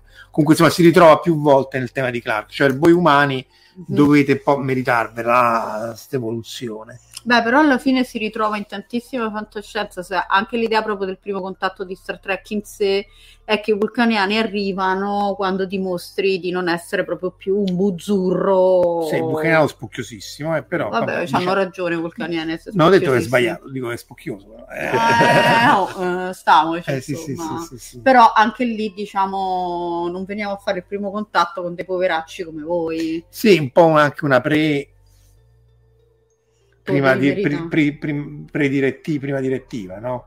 Sì. Cioè io non vengo a fare il primo contatto perché distruggerei un po' la tua cosa. Poi lo- lì, lo- ma credo che ce l'abbiamo tra poco. In eh, primo Sì. contatto il film ehm, c'è anche l'aspetto che quelli avevano appena finito la terza guerra mondiale con Khan, tra Mm. l'altro. Vediamo se per caso. Ah no, prima c'è Harlock. Allora, questo rappresenta un po' l'animazione. Harlock è tuo, dai. Harlock, sì, l'idea di fondo, appunto, tornando a, abbiamo trovato un braccio vegetale ci abbiamo aggiunto le, placche, le, le- le sacche di, di plasma. Praticamente alla fine il- in Harlock c'è l'idea che noi siamo in realtà una colonia dell'onnipotente Mazzone, quindi le famose donne che bruciano come carta. E eh, quindi in realtà per assurdo Harlock è un uh, sequel del primo contatto, cioè le Amazzoniane che appunto tornano dove eh, su un territorio che comunque avevano già conquistato. Quindi il primo contatto in questo caso è degli umani che hanno perso completamente memoria di questa cosa, ma non appunto delle Amazzoniane che comunque avevano lasciato delle tracce e che poi appunto archeologiche, archeologiche esatto, e che poi lanciano appunto questo pennant, uh, questa è la seconda patria dell'onnipotente Mazzone. Non vi inventate niente. Non vi inventate niente, cioè avevamo, l'avevamo visto prima noi il parcheggio e quindi vi dovete levare, insomma. Sì, questo e... è interessante perché appunto eh, loro poi c'erano, eccetera, però più prima del primo contatto è più la bandierina, cioè esatto. io pianto la bandierina... Eh, Esatto, mm. poi torno praticamente come quando lasci appunto l'amico al posto del parcheggio, tu fai il giro e poi torni al parcheggio, insomma. Per cui è comunque interessante eh, l'idea del primo contatto dal lato nostro, ma in realtà per loro noi eravamo già una colonia. Stati contattati più Esatto. C'è, c'è, Emilio che cita la fine di 2010, appunto, tutti mm. i mondi sono vostri, perché l'idea era appunto che mm. accendendo Giove tutte mm. le lune mi dice, quelle principali, hanno abbastanza luminosità e energia da poter essere abitabili, appunto, tranne Europa, uh-huh. dove già lì c'era una forma di vita che si sarebbe dovuta evolvere. Uh-huh. E, chiede Cassie quanto è fattibile accendere il Giove? Uh-huh. No, cioè deve averci una tecnologia tipo quella dei monoliti di 2001, nel senso che dovresti farlo collassare. Si dice spesso che Giove è una stella mancata, ma insomma, ma è mancata di abbastanza, nel senso che per accendere la fusione nucleare doveva essere abbastanza più grande, non immensamente più grande, ma almeno, almeno il doppio, sempre per citare Bud Spencer e Terence Hill. E lì che cosa facevano loro? I monoliti aumentavano la densità di Giove racc- raggrumando mm-hmm. le nuvole mm-hmm. e innescando il processo di, eh, di, di, di, fusione nucleare. E questo poi viene ripreso dopo, molto dopo, da Gunbuster, dove invece prendono Giove e lo fanno collassare ancora di più per creare un buco nero. Uh-huh. In Gunbuster è divertentissimo, però lì l'errore è che sì, c'è un buco nero, ma è un buco nero della massa di Giove, quindi abbastanza una fetecchia. Eh, quindi non è che... Però l'idea è tutto l'uso che fanno in Gunbuster, vabbè, poi lo sapete, io sono un grande estimatore di quelle prime opere di anno, merita uh, assolutamente. Giustamente, primo contatto per primo contatto, dice Gianluigi, anche la regina Imika o Imiko, eh, dice c'eravamo noi prima. Lei mm. appunto nella storia giapponese era una delle prime regine del regno Yamatai che era Kyushu sud-ovest del Giappone e quindi in qualche maniera il primo protostato giapponese sì, sì esatto tra l'altro appunto in cui il capo era una donna e, e sono stato anche al villaggio de, della regina Emiko con tutte disegnate tipo manga però non tipo, tipo Gigrobo mm. che era buona, caruccetta eccetera eccetera in realtà doveva essere un capo molto tosto. E hanno ricostruito tutto questo proto Giappone con questa specie di villaggio molto, molto interessante. Ehm, che possiamo usare per accendere Giove Saturno. Sì certo se glielo sbatti contro già qualcosa, qualcosa puoi fare. Eh, Capitan Harlock per Capitan Harlock Vabbè, no, Independence Day, andiamo qui, andiamo un po' sul trescione. Dai, dai, il trescione è Omar. No, no, Omar. Fin de panza mi tocca a me. Eh. Fin de sostanza. Beh, qui eh, Independence Day, tra l'altro, poi eh, come in un, altro, in un altro film che dopo non so se ho messo la slide, queste mi fa morire perché eh, tutto nasce da colpa nostra qua. Ci, ci, siamo chiamati in casa perché anche se vi no, ricordate, l'Independence Day funziona sul fatto che loro eh, all'inizio eh, arrivano attirati dalla, dal SETI sostanzialmente. Ah, è vero, è vero, sì, in quel senso sì. Cioè, loro per, rispondono a... all'inizio, all'inizio proprio ci, sono ricordi fra, ah, ma i SETI ci stanno rispondendo, eh, ah. eh, arrivano, arrivano loro. E anche qui è il classico, il classico esempio veramente proprio dall'enciclopedia, uh-huh. del classico esempio, come dire, negativo, chiamiamolo sì, così, eh, cattivo. Sì, sì eh, anche qua vabbè Emmerich non è che ti sì. aspetta molto eh, fracassone mm. però non gli si può di brutto no. senza senso anche il virus perché in realtà pure lì c'erano delle scene tagliate ma anche con la scena non rimettendo mm. la scena tagliata il virus nell'astronave eh... diciamo che ho trovato veramente nel senso il, il, il sequel era pessimo sequel era ancora più assurdo perché arriva a fare della sì. massa della luna c'è una roba terrificante poi quello che era forte è che il secondo era, a differenza del primo, quello che ti lascia il finale aperto perché c'era ti cogli da spiegare. Voleva il terzo, no? Eh, inizialmente addirittura nel- per, per le notizie che avevo io c'era E- Emmerich che addirittura voleva girarli tutti e due contemporaneamente poi per una questione di budget non l'ha potuto fare per cui Mhm. eh, inizialmente diciamo il 2 eh. Resurrezione mi pare che si intitolasse se non ricordo Eh, non mi male, ricordo. Mi sono rifiutata. doveva essere di- eh, diviso in due parti ok? noi in pratica che dovevano essere girate contemporaneamente in pratica noi però abbiamo visto solamente la prima parte Mm. in effetti è aperto il Mm. finale addirittura è aperto c'è proprio quella scena dico andiamo come dire cioè, Ah. eh, Mm. Ah, perché- sì, sì, perché loro vanno a conquistare Eh, contro il pianeta di sì esatto dovevano Sì, andare sì, sì. E, lì, e lì finisce lì però eh, siccome si è rivelato sostanzialmente un flop al di là di Non tutto, so quanti soldi ha fatto. Questo ha fatto un sacco di soldi. fa- ma il secondo non ha fatto Ah. i soldi per cui hanno bloccato la, La la produzione. produzione del, del- del- del- del terzo capitolo che non- E non ne sentiamo la mancanza. Assolutamente no. Eh, Ok. Vediamo che dice. Se lo guardi in stile Mars Attacks, sì, sì, Mm. sì. Ah, l'Eternauta, c'è ragione Gianluigi, no, ce lo siamo Beh, dimenticato. l'Eter- sì, anche l'Eternauta, beh, Eh. lì siamo su lì- lì- iperclassici da fant- Mm. anche lì uno dei fondamentali della fantascienza. Tra, eh, tra l'altro è venuta fuori quella fake news che sembrava che Netflix dovesse fare la serie, ma poi si è rivelata una fake. Fake. Tutto sommato Meno meglio. male. Esatto, sì, Meno evitiamo male. di... di L'Eternauta, danni. diciamo che la, la cosa agghiacciante dell'Eternauta poi sono le implicazioni politiche. Sì, diciamo che Eh. Secondo me, più che, che un discreto, perché tutto sommato è un discreto eh, Anche uno dei primi, eh, Esatto. eh. fumetto di fantascienza, però bisogna vedere come grande fe- metafora della- delle matite spezzate argentine. Eh, eh, esatto, in quell'ottica lì, ah, ah, come Lovecraft, no? Che ha tutta una prospettiva. Il fumetto in sé è bello perché appunto c'è questa, Sì. non si capisce l'alieno che vuole, Mm. che fa, questo esce senza mezzi, no? Perché c'è Senza- queste tute molto... Eh, poi dopo praticamente lui eh, sostanzialmente eh, nella versione estesa, perché quella che abbiamo- allora in Italia è arrivata la prima versione su Lancio Stories, che era quella famosa eh, antologia di fumetti, eh, ma non è arrivato completo. Diciamo, l'opera completa non l'abbiamo vista in tempi relativamente recenti, prima metà degli anni 2000, quando è stata fatta a cura della eh, 01 edizioni proprio la, Il volumone, sì. il- il- il- diciamo l'opera omnia, no? Poi ci sono state altre eh, riedizioni, in senso remake, potrebbe essere della storia, e poi altri sequel, però diciamo per me l'Eternauta è quello Mm. di, di Solano fi- Lopez eh. e Ørsted. Secondo me quello è l'e- è l'Eternauta.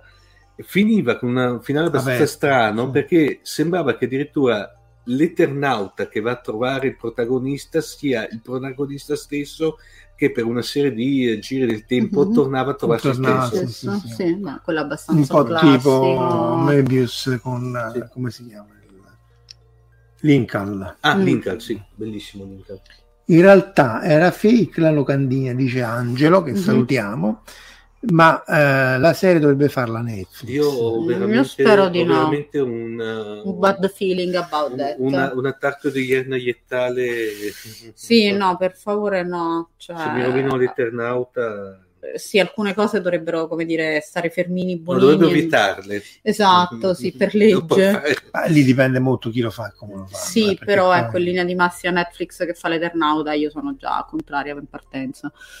Non leggo niente metterci la cieca il neopraiso vinco ah Science sì sì sì sì Mm. questo l'avevo detto anche nel Ah, fuori sì. onda sì sì Ah sì, vabbè, Science, eh, però vabbè, a me è Sa- piaciuto. Allora, Science è Shyamalan, eh, quindi Sì. voglio dire, sapete un po' che vado a cercare. Eh, però la critica, la critica appunto di questi alieni che sono allergici all'acqua in, in, in un pianeta che è due terzi acqua, anche lì un po' te la vai a cercare. Però aveva molte co- similitudini con, proprio con Independence Day di Spielberg, nel senso che qui era mm, Mel Gibson il protagonista e che però è un antieroe, cioè non combatte con gli alieni, gli alieni vengono sconfitti non si sa bene da chi, ma l'eroe è un altro e lui è uno spettatore passivo degli Mhm. eventi. E in questo all'epoca era abbastanza originale. Ma anche questo è un tema eh, assolutamente ipersfruttato. E poi dice Gianluigi tranquilli tanto Neil Gaiman scoprirà anche le borse della sceneggiatura dell'Eternauta. Sì, sì, sì, credo che Neil Gaiman a seconda di quante rate del mutuo ancora c'è da pagare scoprirà Oh, ma anche le bozze della pacco Bibbia. di Cos'è- so- eh. Verusca, deve- ti ricordi come una settimana da Dio con, che avevano quei raccoglitori che li aprivano lunghi all'infinito? Eh, esatto. Eh, ma con i soldi, perché Sì, i soldi sì. che ha fatto Boni. Sì, ma, No, ma non- sì, mi eh. dicono che sia un po' legato alle condizioni materiali di benessere, insomma, Sì, ma avido. fa parecchie però. eh. Sì, eh, vabbè. Oh, buon per lui. No, buon per lui un cavolo, Un perché comunque non ti sta inventando. No, ma può fare quello che vuoi, però nel momento in cui stai violando comunque il desiderio specifico di una persona, io, come dire, ecco, ti stimo molto poco, mettiamola così, proseguiamo. Sì, sì, no, questo sono d'accordissimo. Fun fact su Seti, dice Cassie. Il Dipartimento di Musicologia dell'Università ha scritto un'opera li- lirica Klingon, in The Mm. Original Klingon Edition, e hanno mandato in Klingon l'invito verso Mega Leonis, ossia la stella di Conus. Sì. Cosa può andare andare Cosa male? male? Esatto. Perché mi ricorda... Sì, vediamo un po', perché ci dovrebbe essere, oltre che Independence Day, in realtà... Allora c'è quel film di fantascienza di cui io assolutamente non mi ricordo il titolo, quindi eh. quiz per il Eh. pubblico, dove appunto loro mandano questa cosa nello spazio e una delle scienziate dice ma stiamo facendo una boiata perché non sai mai chi ti Eh, può sì, sì, sì, rispondere. è- Eh, allora, sai che Chi sta è? dicendo fa Contact e, e Battleship? Non Eh, è Battleship, essere. io non l'ho visto. Eh, cioè, insomma, il, il punto essenziale, è, Guarda, que- Contact, no? il punto Contact. essenziale è quello, nel senso che poi effettivamente è il tema anche che sta in eh, il problema dei tre corpi di Chi- Chicken Liu, Mhm. che io non ho apprezzato particolarmente, ma insomma lì eh, il problema è che tutti gli alieni sono nemici e quindi se tu poi ti appalesi nella galassia come forma senziente, nel dubbio io ti devo piallare perché magari sei anche è un po' il dilemma del prigioniero, sei anche mio amico, ma io ti devo distruggere. Questo che è più antico, insomma, qua- in qui di nuovo è l'alieno che è buono e che viene ehm, eh, questo eh, l'alieno è buono viene e vuole eh, appunto entrare E in vuole fare contatto. amicizia, esatto. E anche qui è un capolavoro oramai Sì. copiato in 50.000 salse eccetera eccetera c'è la musica ci sono vari Quella è aspetti bellissima comunque, la scena finale, Sì, la prima sì. volta che la vedi, non finale finale, ma quando iniziano a comunicare appunto con la musica, devo dire che è fantastica.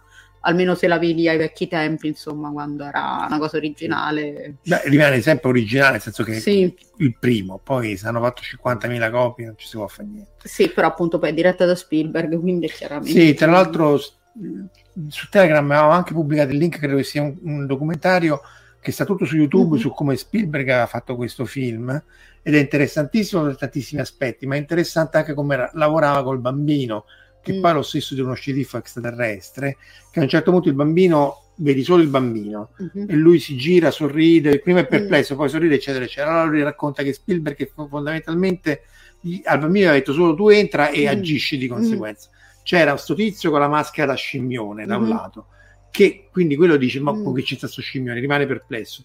Poi lui si toglie la Mm. maschera e Mm. de- sotto lo- la maschera c'era uno del crew Mhm. che era amico del bambino e quindi poi lui istintivamente Mm. sorride Mhm. e quindi si ritrova ad avere eh, un'espressione molto molto spontanea da parte Patrick Diouf, Patrick Diouf e che appunto del bambino. A differenza di Hitchcock che hanno raccontato Eh, cose eh, raccapriccianti sì, sì, su sì. come faceva recitare gli attori bambini. Ehm, Bill Mumi, che è l'Enier di Babylon 5 era il bambino di, Di- eh, della prima Lost in Space. Lost in Space di quello degli, degli anni 50. Sì, Mhm. dice che B- Hitchcock era veramente Sì, che tipo per uh, un bambino per farlo piangere in scena è andato lì e gli ha detto Ehi, ti è morto il cane! Eh. E il bambino devastato chiaramente ha cominciato a piangere. eh, deve piangere i giorni in maniera Spontanea ed è tutto realistica, appunto. Esatto.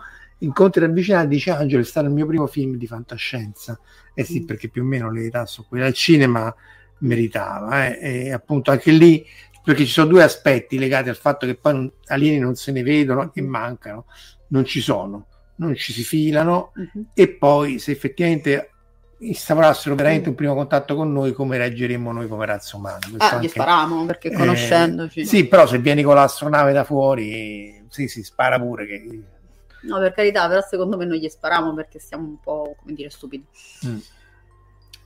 Fabrizio dice a proposito dei bambini, sì, sì, sì, è questo, è questo qua, esatto, Fabrizio, è lo stesso attore. Mhm. Lo- l'attore che faceva H725, Mhm. figlio di... come si chiama il padre di H725? Mi rendo. H724. 24, dai Omar, le barche. no, era così nel film. No, No, le barche. È lo stesso- no, io pensavo che era tipo l'attore No. Ah. d'arte, non- No, non si No. vedono i genitori di H725 in appunto uno sceriffo extraterrestre, lo stesso attore di, di, di, di, di, di- di Incontri ravvicinati. C'è Emilio che ci mima, lunedì ci mimerà la vedere. Chiedetemi la scena di incontri di incontri ravvicinati la sera in pizzeria, Emilio, perché Io, eh, lì i partecipanti sono eh, alcuni di No, livello accademico, evite- altri, eviterei, altri meno, ecco. quindi magari eh, il teologo potrebbe non apprezzare, Vabbè, ma magari la- apprezza, eh, però. Vabbè, ma in pizzeria non facciamo il coro dei pompieri. Sì, la- la- Dai, voglio dire. E sì, vabbè, anche Eh, qua, questo è involontario però. Primo sì. Però è comunque un primo contatto. Anche in questo caso l'alieno è buono, vabbè, anche perché Spielberg e... Tra l'altro mi confermate che ti è stato uno dei- delle prime vittime del politically correct quando ha- la- hanno rigirato le scene?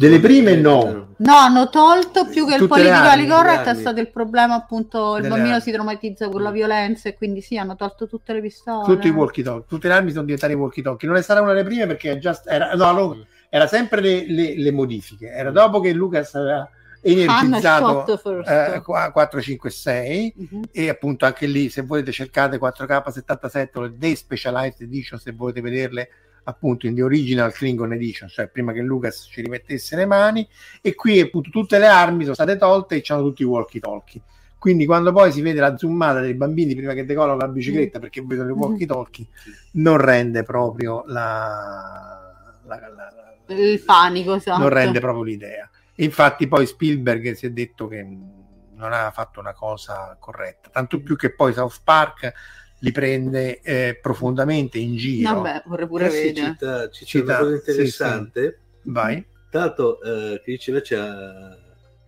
Macaulay Culkin. L'altro, me- non so se sapete che Macaulay, Macaulay Culkin, quando ha girato il primo Mamma ho perso l'aereo, eh, c'era stato Joe Pesci, praticamente che è il, Mm. Il cattivo. ca- uno dei dei due, cattivi. dei due cattivi, che eh, per fare in modo tale da rendersi più cattivo non, non le rivolgeva parola durante Ah, la, la- la produzione, anzi lo trattava malissimo. No? E addirittura c'è stata una, una cosa infame, quando c'è a un certo punto una scena che lo morde, Sì. l'ha morso veramente, proprio per Allora, renderlo se- più... e- e- È, bello che Mechanicate si è messo, proprio urlava, Eh. ma urlava dal Ah. dolore, no?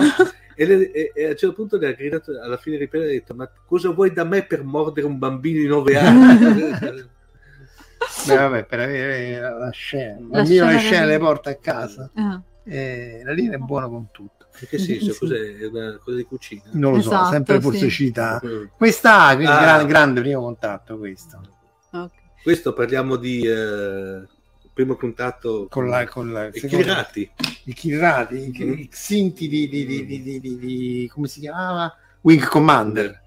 Eh, no, questo è Visitor, qui questi non sono gatti, Sì. sono rettili. Sono rettili, sì. Quindi la versione buona dei gatti. Questo intanto è il Visitor, quello, il Visitor, cavo, il originale, cavo. no? Poi eh, anche qua parliamo di un, di un primo contatto molto particolare perché in tutte e due le emanazioni, sia, sia diciamo le varie emanazioni che mi Mm. ricordo che era la miniserie, poi c'era stata La una, serie. un- la serie di cose, poi dopo il remake, quello con la, con la una passione, la passione di, di Verusca.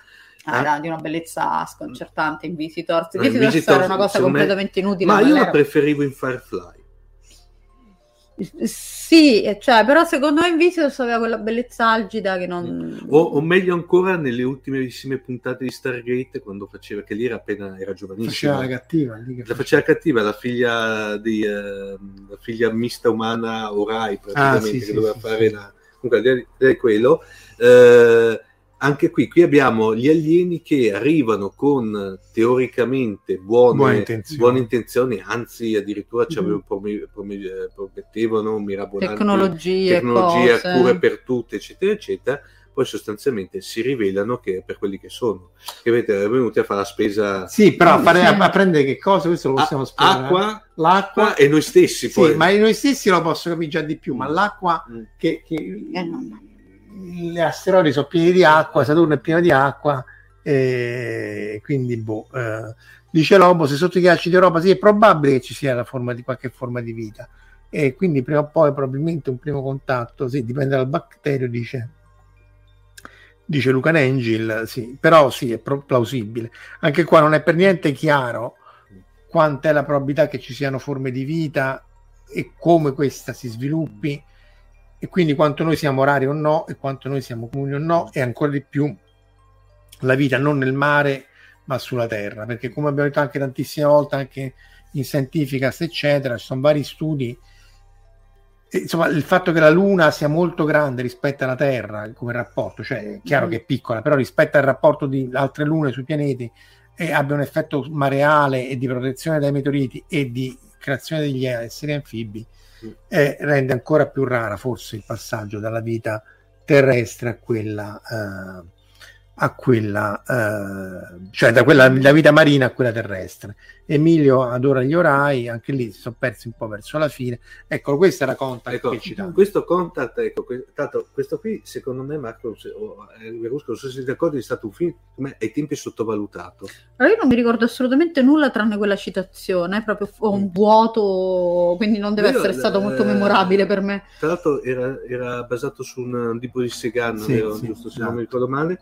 Eh, il libro è anche bello anche il libro perché mi ricordo che avevo letto il libro poi avevo visto il film Il libro c'aveva anche un, Mm, sì. non un finale, però diciamo gli dà un, un'inquadratura un po' più Sì. ampia, no? Perché Sì. quando poi lei fa questo contact, cioè questo primo contatto, in realtà gli alieni lì stavano a loro volta cercando di trascendere e trovare eh, In, in effetti diciamo che nel libro è molto più espansa la- la- la- quella che ne- nel film dovrebbe essere la seconda parte, che però è molto ristretta. Diciamo che forse nel film è un po' troppo incentrata su lei, sì. Mm. sulla figura della, della, La radioastron- della radioastronoma. Eh, comunque è molto bello come film e quello che è forte è, io avevo trovato tutte eh, quello che era anche l'implicazione che ne abbiamo appena parlato adesso sociologica del fatto di che cosa succede se ci arriva un messaggio e scopriamo che non siamo da soli nell'universo perché lui faceva Mhm. vedere tutti questi fuori di testa vi ricordate Sì, pazzi, sì, i pazzi che addirittura uno anche dopo aveva anche sabotato Sì, il, sì, il lo progetto- distrugge. lo distrugge il, Sì, progetto e lì si vedono veramente quello che potrebbe essere nel caso plausibile tra l'altro Esatto, perché poi l'abbiamo visto col covid nel Ecco. senso che di fronte a una cosa tranquilla Esatto. come vaccinare E, e qui mi pare che c'è quella famosa frase, infatti era una delle, una delle, una delle politiche americane che le dice, e come lei, le ris- lei aveva risposto una- un'altra frase che lì veramente però molto pacifista fa, e vuole che questi ci hanno mandato un, un messaggio così per dopo costruire una roba che ci distrugge, come se noi volessimo distruggere un formicaio. Però, eh, Eh, Però noi distruggiamo i formagai, Esatto. quindi Eh, sì. Dice che a, a Emilio che a Magdalena che nel sito delle Mm. antenne c'è stato ma solo un terzo delle antenne del film però anche qui insomma no- no- c'è un messaggio Seti il wow signal in cui questi hanno captato questo segnale probabilmente interferenza però Mm. anche lì non si è ripetuto non si è Mm. capito che è eh, Che poi, che poi tra l'altro qui Marco non le abbiamo riportate, era il, il- il SETI è stato uno dei primi, allora, io- che io mi ricordo c'è stato il messaggio SETI, che è proprio un progetto, poi tra l'altro mi pare a livello anche molto strutturato, sì, sì, era. sì. Poi c'era stato quel famoso, il famoso eh, messaggio di Arecibo, no? dove a un certo punto hanno preso il radiotelescopio di Arecibo, che allora era il più grosso che c'era, e tanto con una discreta anche potenza, hanno sparato questo messaggio che praticamente era se- lo trovate su Wikipedia comunque Marco, eh, Mhm. che se lo vedete è sotto forma tipo di tabulato Mhm. Eh, fa vedere praticamente la composizione de- del nostro sistema placca, solare eh, eccetera, Sì, eccetera. sì, Sì, sì. non è molto furbo dire dove siamo, ma comunque poi c'erano No. stati due messaggi che uno era quello della placca del, Sì, sì, del Mm. Voyager. del Voyager e poi c'è stata un'altra sonda che aveva mandato un disco d'oro Mhm. e su questo disco c'era però mentre la placca Don't era visiva the Queen, no, no. No, no, c'erano praticamente c'erano tutti i saluti in tutte le, li- le principali Mhm. lingue del, del- Del mondo. del mondo, c'erano alcuni pezzi di musica classica e alcuni di musica leggera, fra cui i Mhm. Beatles, per far Mhm. capire da dove arrivavano, cioè un po' di una- uno scorcio alla nostra lettura l'avevano messo su. Peccato che non hanno messo su neanche come costruire per leggerlo. No, vabbè. no. Se, lo, se lo intercetti e se lo vedi vuol dire che sei pure sei pure Alberto Liva. con- Vabbè, ma è come Independence Day, popolari, no? Che sì, non sì. c'hai. Sulle Poi- su- allora, eh, l- ehm, Lobo, sicuramente mi ricordo quella Voyager, mi ricordo la placca, l'altro non, non so su che sonda era, penso una Voyager. No, la Pioneer, La una Pioneer. Sì, ma Mm. quello lascia il tempo che trova. in- Il nulla a 100 unità astronomiche è difficile che venga mai recuperato. Il segnale radio c'ha qualche chance in più. Eh, vabbè, questo primo contatto, primo Mm. contatto. Sì. Forse il migliore film di, anzi, sicuramente di TNG è il migliore Migliore. film. Sì. Ah, di Star Trek. Mm. eh sì, ci vuole poco. Te che è il secondo, secondo me. vediamo se tu, perché tu come la fai? Ah, Il primo è la, la vendita di carne. Eh, e poi metti questo. Questo qui e terzo, ma più che altro per cosa metto eh, eh, quello delle balene. Il 4. 4. No, quello del banello è il mio preferito in assoluto. Mm. 4 è il mio preferito, poi c'è Cannes, poi c'è il primo che comunque anche se era Il un, un un episodio esatto, era comunque proprio fantascienza classica, anche se poi era la storia del Viger risistemata e poi il resto non esiste. No, 2, 4 e 6, dai, però non mi volete dimenticare di, di Undiscovered Country. Quello che la fanno la pace con i Klingon, dai. No. No, no, è- quello sa proprio di episodio un po' tiratello via, Ah, cioè è molto da, è, è molto episodio, cioè non è che è brutto, però è un episodio, non ha secondo me la grandezza di un film, mentre il 4, per quanto appunto ci sia Balla con le balene, Vabbè, è il 4 comunque è, un è umoristico, poi Sì, non però- c'è l'Enterprise. Insomma. Infatti il 4 all- all'inizio quando doveva prevedere Eddie Murphy come protagonista. Ah, sì, sì, è vero, a posto della ragazza. Posso ragazza sì che allora c'era Eddie Dio Murphy che doveva fare tipo una sorta di, di debunker. Mm. Sì, però di Murphy secondo me è troppo invasiva come specie. Sì, infatti hanno fatto bene. Lei è mo- molto più adatta era la, la questione. Lì manca anche la scena che, in cui ehm, Kirk dava a, a Sulu l'informazione che Sì. sarebbe diventato capitano dell'Excelsior, Mhm. o forse era nel 2. No, forse era nel 2. Quello perché Shatner si E è perché Shatter la, la recitava apposta male in maniera da non farla e quindi poi buttagliata. Vabbè. Tanto perché non ci vogliamo far mancare niente. E il 4 però c'è anche l'altra scena tagliata in cui Sulu incontra il suo antenato, no? che esce Sì. dalla, dalla, campo da- di da San. Francisco. Sì, da capo di Cinese c'è andato veramente il George Takei. Esatto. Lì era, era Eh, la scena di Scotti computer che Sì, Sì, del oh, quella rimarrà nella computer. storia. sì, sì, no, insomma, c'erano tante e, e ti scene. deve fare la tastiera, lui pittoresco si mette lì. Pittoresco, Esatto. sì, sì, sì. Pittoresco. O anche quando vanno all'ospedale che gli dice Sì. Ah, dottore, mi è ricresciuto il rene. Fa, eh, eh, c'era manco lì, cos'era? Man- Manco eh, nel cos'è Medioevo? Medioevo. e è così come di fiancato esatto di, di- giustamente dice Alberto il messaggio delle Voyager primo contatto c'è di Carino che è un doppio primo contatto se volete. Contatto con i Borg più data con la borghessa e poi primo contatto vero e proprio che è il primo contatto con i vulcaniani. Quindi eh, a parte paradossi temporali a parte è un bel film eh, eh, È interessante quella informazione che dà Emilio come al solito. niente Beatles? Eh, niente Beatles perché? Sì, Steve, Ah, perché la EMI fondamentalmente no, ha negato l'uso dei Eh diritti. sì, perché se tu vai in un'altra galassia, Eh, un altro eh, È un Eh, casino, eh, poi eh, metti mica, che sono mica. tutti pirati e ti piratano i Beatles, Mica, gli pirati alieni. spaziali, esatto, esatto. Ah, Rock con i Beatles, Eh, ce lo eh. vedo proprio. E tra l'altro, Eh, tra l'altro no, tornando un attimo a Star Trek, c'è poi quella, appunto, il famoso peggiore episodio di Deep Space Nine nella storia, Ah, il cui eh, titolo ho ho dimenticato, e quello in cui loro appunto hanno questo primo contatto con eh, questi alieni che sono poi praticamente appassionati di gioco d'azzardo. il gioco dei uomini. Esatto.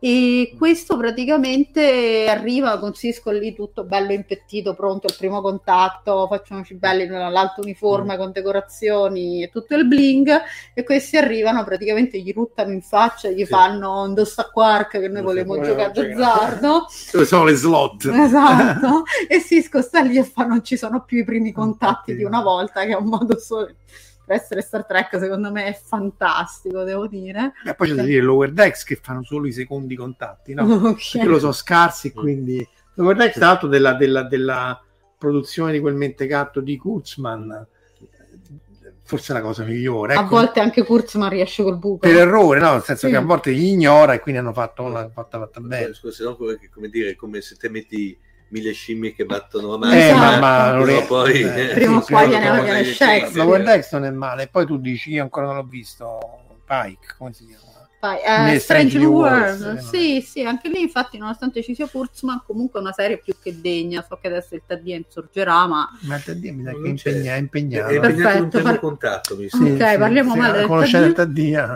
Esatto. Dunque, là- e poi c'era, vabbè, qui Ah. stiamo scadendo proprio nella... Qui, qui, ecco, poi c'è qui anche qui l'incipit è favoloso no? perché c'è questo famoso progetto Beacon, già il nome Ah. pancetta, cioè già il nome Ma quello è Bacon, Bacon, Bacon, è faro, è Kevin eh, Bacon, Bacon e Faro. Faro, sì, Faro. eh, con la favola praticamente mandano, cioè, mandano su questo presunto faro per Mhm. dire per fare E siamo qui, siamo, siamo qui. qui, siamo qui e, e arrivano Mhm. però con Con intenzione. attenzione allora, il film è ragazzi una di quelle Trasciate. allora, a parte che questo come Avatar, che eh, sapete io come lo penso di Avatar, no? che la somma di Avatar è chi ha l'uccello più grosso vince. Sì, ma non lo c'è. Ok, Eh. ecco. Qui invece praticamente la, la somma di, di Battleship è che Che è il cannone più grosso. no, i pensionati salveranno il mondo. Beh, ma quello è Che- vero. però, Eh, eh. Perché poi è vero, tutto sommato. Vabbè, no? ma quello se Eh, c'è Bruce Willis che eh, fa il pensionato, è chiaro eh. che ti salva il mondo. Perché, beh, è se- stato infatti, dimostrato più volte. Diciamo che il film è, è una, è una, è una caccianora, è una cacciarona al massimo, Sì, una roba sì. terrificante. Alla Emmerich, non è di Emmerich, No, però, non è di però, Emmerich, però è è Emmerich. però eh. l'impronta c'è, secondo me deve essere sotto, Eh, sì, sì, sotto eh, traccia. sì. esatto. Cioè, la- fra cui la scena mitica è che quando praticamente che c'è la Missouri, che parliamo di una, la, più, la più grossa eh, classe, corazzata, sì, classe sì. corazzate mai costruite, e questi piantano a fondo la- l'ancora e questa fa una derapata stile delta integrale, cioè Ah, una roba veramente roba bellissima. eh, da vedere perché Cacciarone poi ovviamente Poi riescono a far sparare i cannoni dopo 50 anni. sì, sì. ma poi, poi c'è, c'è Rihanna che fa una, una- una- una cosa eh, magistrale, cioè praticamente zero. Io manco mi ricordo che c'era Rihanna, pensa un po'. io. Eh, ma io non faccio testo. Eh, Kurzman non ha, ecco, vedi, vedi, vedi il gatti. Eh, Kurzman non ha praticamente possibilità di mettere bocca sull'over decks e questo spiega molte cose. McMahon si è premunito contrattualmente come fosse come fece eh, eh, era Stephen Bear per Deep Space Nine. Deep Space One è quella di Flora. Mhm. Eh, Ops, è un lapsus freudiano, Gianluigi. Mm, mm. È un lapsus freudiano. Eh, allora, allontaniamoci da Battleship. Ah, e questo è Arrival col povero Mm. Jeremy che è rimasto colpito dallo spazzaneve. poveraccio. Dai, che... Vabbè, Arrival è fondamentalmente un primo contatto, è interessante, vabbè in questo caso gli alieni vengono veramente in pace e... la fanno complicata, eh. Sì, la fanno complicata, però a me piace l'idea che è basato, tra virgolette, su comunque sema- sulla semantica di base, sulla lingua e sulle strutture della lingua. E, mm, è interessante l'idea che cercano effettivamente, cioè che mandano due perso- persone, due polipetti che effettivamente cercano di comunicare e quindi di insegnare praticamente il, il loro linguaggio agli umani ed imparare il linguaggio umano per eh, riuscire appunto a interfacciarsi. Poi vabbè, la buttano un po' in caciara con questa cosa eh, che eh, il linguaggio struttura il tuo pensiero e quindi struttura la realtà, perché insomma non è esattamente così che funziona. C'è, c'è la- cos'è? non era la, la teoria di... C'è una teoria... Sì, no, però non è proprio la versione, cioè la versione nazionale popolare è tipo che se tu... Allora, ok, Adamo nominava le cose, nel momento in cui nomini le cose tu hai un potere sulle cose perché tu dici gatto e quindi hai determinato praticamente una categoria di esseri come gatto, Mm. cioè è comunque in qualche modo un modo di definire la realtà, ma non è che il gatto non esiste se tu lo chiami Pippo o Capito, gatto? o se Capito, lo gatto. accomuni perché decidi che in realtà, che ne so, i gatti e i canarini sono la stessa cosa perché sono esseri che quando tu stai dormendo fanno, fanno rumore. Eh, cioè, è vero che in qualche modo il fatto che tu con una parola delimiti un campo di realtà è la creazione di un certo tipo di realtà. Però ecco, eh, poi da quello a quello che succede nel film, eh, che non spoileriamo, eh, insomma, ce ne passa un attimo. Però comunque secondo me è interessante, devo dire che a dispetto di altri che comunque lo trovano noioso, lo odiano, a me non è piaciuta Beh, la parte... odiarlo, no, no, c'è eh. gente che... eh, perché credo che Villeneuve comunque Era- non, stia, non piaccia a molti. Mi correggi, eh, sono rimembranze dei tempi Mm. dell'università, era la, te- la teoria di Worf. Guarda, io non ho fatto di linguistica, No, ammetto. così è scienza della comunicazione. Scienze- sì, ma comunque non, Non- è- non era il mio... Non è il tuo- Sì, perché poi scienza e comunicazione ok, però poi c'è appunto mass media, lingua, appunto. Cioè ti potrei dire Walter Ong, oralità e scrittura. mm, cui- E comunque morale della favola, insomma, a me non è... Posso- Potrei rispondere come Rocco Schiavone, per cui non è... No, vabbè, però comunque No. sono campi diversi, nel senso... No, comunque eh, mi ricordo che era una roba del genere perché mi avevano fatto una test sul fatto, beh, non che no, l'avevo fatta prima che uscisse Rival, però avevo visto su svariati blog che tiravano in ballo, facevo questo parallelismo su, con questa teoria qua dell'influenza del linguaggio sulla Sì, percezione. Sì, però non diciamo non agli estremi in cui viene poi portato nel film, mettiamola così. Eh, per Vedi, cui infatti, la, la- quella che, Cassie, che si sa per forza. Savage Worf, Worf Worf come Worf. con l'H. Ok. Gal- cita anche Galaxy Quest, che in effetti lì c'è un primo contatto tra i terrestri e gli ali- due alieni, no? gli alieni buoni e gli alieni cattivi, quindi anche lì. Comunque il problema è che lì, a par- qui a parte buttarla un po' in caciara su eh, quanto poi il linguaggio può tra molte virgolette alterare la realtà, c'è il problema che la buttano sul sentimentale piagnone e lì Vedi, effettivamente... eh, decade un po', però bel film. eh. No, no, un bel film, poi a me piace Villeneuve, sparatemi, mi piace anche il Dune di Villeneuve. Villeneuve è un eh, capolavoro assoluto. È uguale Eh, a quell'altro, ma comunque. sì. No, no, fa essere uguale a quell'altro. Vabbè, non ci sta Sting seminudo che fa Eh, guardatemi. eh, Picard, cioè, eh, Eric Stewart. non ci Io l'ho, sta tro- Patrick l'ho trovato Stewart molto che simile se la in tira realtà. Cioè, è vero che l'impostazione Vabbè, è Dune, eh, eh, cioè, meno barocco, sì, meno barocco. Eh, però a me il Dune di Lynch piaceva anche e soprattutto nella versione a tre ore con di Villeneuve però è pure più lungo e è metà quindi lì bellissimo però eh, dura il doppio Eh vabbè, ho capito, però cioè, le scene nel deserto, il vento, Sì, vabbè, lo queste stesso cose, vento tipo te- ti è, voglio fare il colossal, ti ho fatto il colossal, via è portato a casa, secondo me è imbattibile. Cioè quello di Lynch alla fine sembra un po' girato nell'appartamento di casa, eh. Guarda, Cioè, c'è- c'è- no, c'ha dei momenti di interni che sembra veramente Flash Gordon, quello Cornella Moody. Oh, no, beh- Anzi no, peggio, sembra Creators of the Past. no vabbè mo non No, esageriamo no, lì no, dai, dai. dai, siamo... Beh, però ha dei momenti, eh. Eh, Blade Runner sì è bello ma eh, Non è un first call. Blade di, di Villeneuve.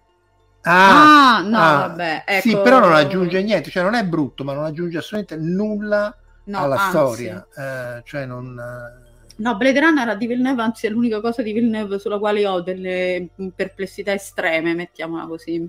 quello che dice Fabrizio è che è insidiosa questa cosa linguaggio pensiero ehm, e, e- e- ideologicamente speculativa sì probabilmente sì in un Mm. film di fantascienza si può anche stare eh. in realtà molte cose le trovi perché tipo il giapponese Non è che non ci sono, no, allora che non ci siano, eh, diciamo, esperimenti e non ci siano evidenze scientifiche, non è vero. Poi è chiaro che stai parlando di scienze umane, quindi non avrai mai, cioè nelle scienze umane non puoi avere una statistica precisa come puoi averla praticamente nella matematica. È chiaro che non siamo proprio su un altro tipo di livello, però non è una cosa campata in aria. Sanjo originale di Safir e Worf non il Klingon era abbastanza Sfumato. sfumato eh, sottile Mhm. e comunque poi sono stati fatti ulteriori distinzioni eccetera Tra l'altro, se Mhm. volete recuperarlo, c'è un bellissimo articolo sul blog di Fantascientificast scritto da Noemi Gallo, Mm.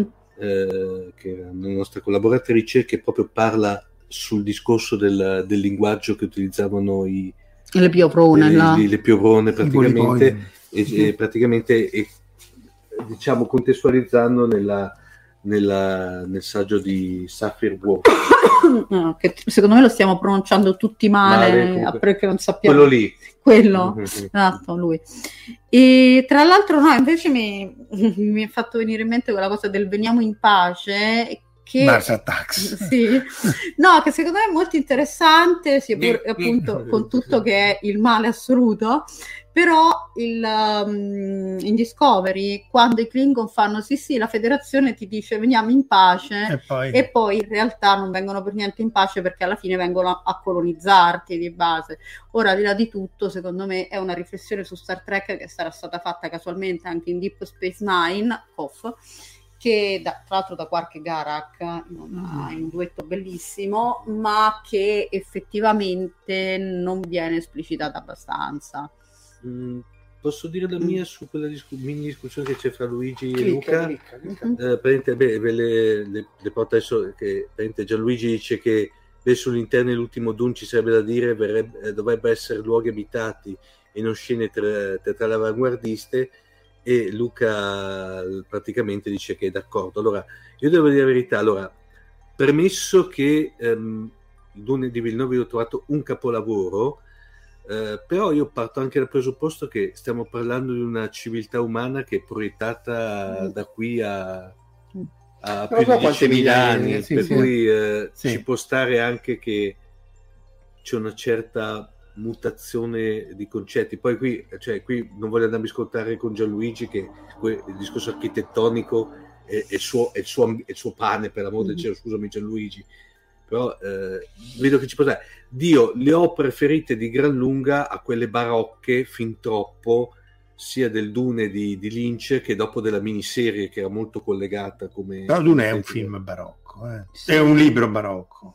Ma più che altro io quelle non le ho visti come gli spazi abitati, cioè è come Buckingham Palace, poi comunque voglio dire, eh, io le ho viste come anche sale di rappresentanza e non veramente come spazi abitativi quotidiani, non so se mi spiego. Mhm. Cioè, comunque, appunto, se devi andare a ricevimento a Buckingham Palace, non è che ti aspetti che poi la regina si faccia, buonanima, si faccia la pedicure Mhm. nella sala ricevimento, quello è appunto di status, almeno io ho interpretato così comunque molte delle, delle scenografie. Dunque, ehm, ci avviamo verso la chiusura, siamo già un'ora e 40. Ah. Angelo cita, di- nell'84 c'erano già stati Guerre Stellari e Blade Runner, quindi Dune si poteva fare molto meglio, però ripeto, a me, a mio modestissimo avviso, il Dune di Lynch rende abbastanza bene il romanzo, però appunto avviandoci verso la buonanotte, Lobo Mhm. suggerisce il primo contatto devastante eh, dell'equipaggio della Nostromo con gli xenomorfi, Mhm, che come è stato radu- tradotto, eh, no, riassunto, mhm. eh, nessuno segue i consigli della donna e muoiono tutti tranne la donna e il gatto. Esatto. e quindi anche qua Cosa eh, fare una puntata con... su Alien, I, fi- i film, no, i film in estrema sintesi, no? Ah, sì. sai, questo era Film col l'ultimo. gatto, esatto. Qui il film col gatto, eh, che Alien non l'abbiamo visto, ma insomma effettivamente chiude bene perché anche lì il primo contatto è devastante. E tra l'altro, forse anche nel, nel mondo di Blade Runner ehm, e Alien, che è lo stesso, anzi, c'è anche Predator volendo.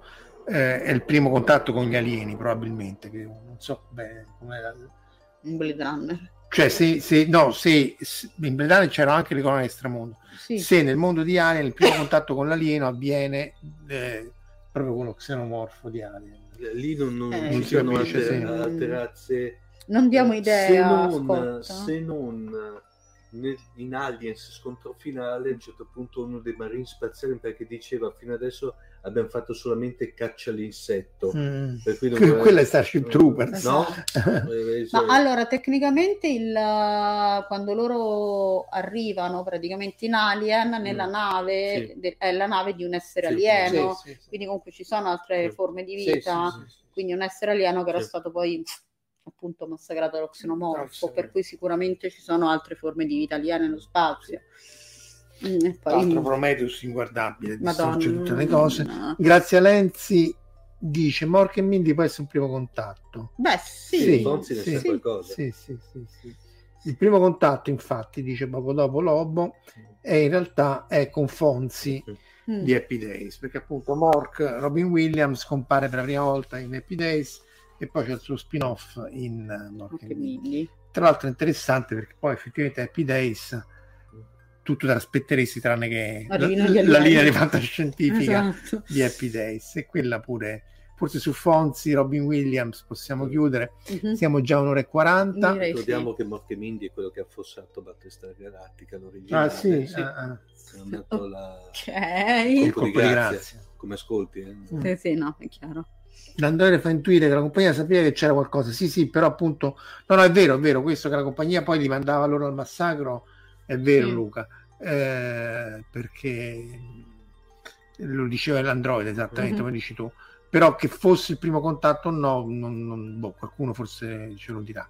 Salutiamo tutti, vi ricordiamo appunto se, vo- se volete potete il 9 c'è questa cosa a Tor Vergata, come avete chiesto anche cercheremo di fare anche lo streaming, però Mhm. essendo in aula magna perché siamo troppi non entriamo nell'aula Grassano non sappiamo bene se, manco se ci sarà la corrente Mhm. perché direi accenderanno tutta Baracca e Burattini che è stato spento Mm. tutto dal 24 per risparmiare corrente quindi boh, speriamo bene quindi bene a chi viene se, ci- se non ci vediamo appunto faremo il possibile e poi la settimana prossima vediamo che cosa faremo venerdì grazie a tutti like, share and subscribe. like, share, Cioè, share, subscri- subscribe, subscribe. Eh, dai, eh, su, no, basi, Telegram e No. così via. Cioè, anche lì l'aula magna perché siamo troppi, si dice l'evento sta avendo un tale successo che abbiamo dovuto spostare la location in Sì. un ambiente più grande per contenere l'enorme affluenza di pubblico Beh, che non ovvio, ci aspettavamo fans. e di fans che non ci aspettavamo a questo evento. Siamo molto lieti che Sì, sì, no, abbiamo questo- avuto questo grande riscontro e dai, cioè, o è andiamo di là perché siamo troppi. Questo è cioè. vero, eh, questo è vero, siamo molti più di quelli che pensavamo, quindi ci Mm. siamo dovuti spostare dall'aula seminari No, del infatti. dipartimento a- all'aula magna. Sì, vabbè. No. Sì, comunque grazie a tutti quelli che sono iscritti, vi, allora, vi, vi- di nuovo buon fine settimana e a lunedì o a venerdì prossimo. Ciao, Ciao. Ciao. Le basi, eh, lo Le so, le basi. basi. eh. Avete ascoltato Fantascientificast, podcast di fantascienza e cronache dalla galassia. Da un'idea di Paolo Bianchi e Omar Serafini con il contributo cibernetico del Cylon Prof Massimo De Santo. Potete seguirci ed interagire con noi sul nostro sito fantascientificast.com, sul profilo Instagram Fantascientificast, sul canale Telegram Fantascientificast e sulla nostra community Telegram t.me slash fsc community. Se siete particolarmente timidi potete utilizzare la vecchia, cara e affidabile posta elettronica scrivendoci all'indirizzo redazione chiocciolafantascientificast.com. Tutte le puntate sono disponibili sul nostro sito e su tutti i principali servizi di streaming on demand. Se volete sostenere il nostro progetto offrendoci una birra rumulana o un gotto esplosivo pangalattico, troverete tutte le informazioni e modalità nell'apposita sezione del nostro sito. Il podcast ha carattere esclusivamente ricreativo e divulgativo. Non ha alcun scopo di lucro e viene diffuso gratuitamente. Fantascientificast è una produzione amatoriale. Non si intende infrangere alcun copyright, i cui diritti appartengono ai rispettivi detentori. Autorizzazione SIAE 5612I 5359. Nessun byte e nessun tribolo sono stati maltrattati durante la produzione di questo podcast. Val 9000 e l'equipaggio di Fantascientificast vi augurano lunga vita e prosperità e vi danno appuntamento al prossimo episodio lungo la rotta di Kessel. E ricordate, la fantascienza finge di guardare dentro il futuro, ma in realtà guarda il riflesso della verità che è davanti a noi.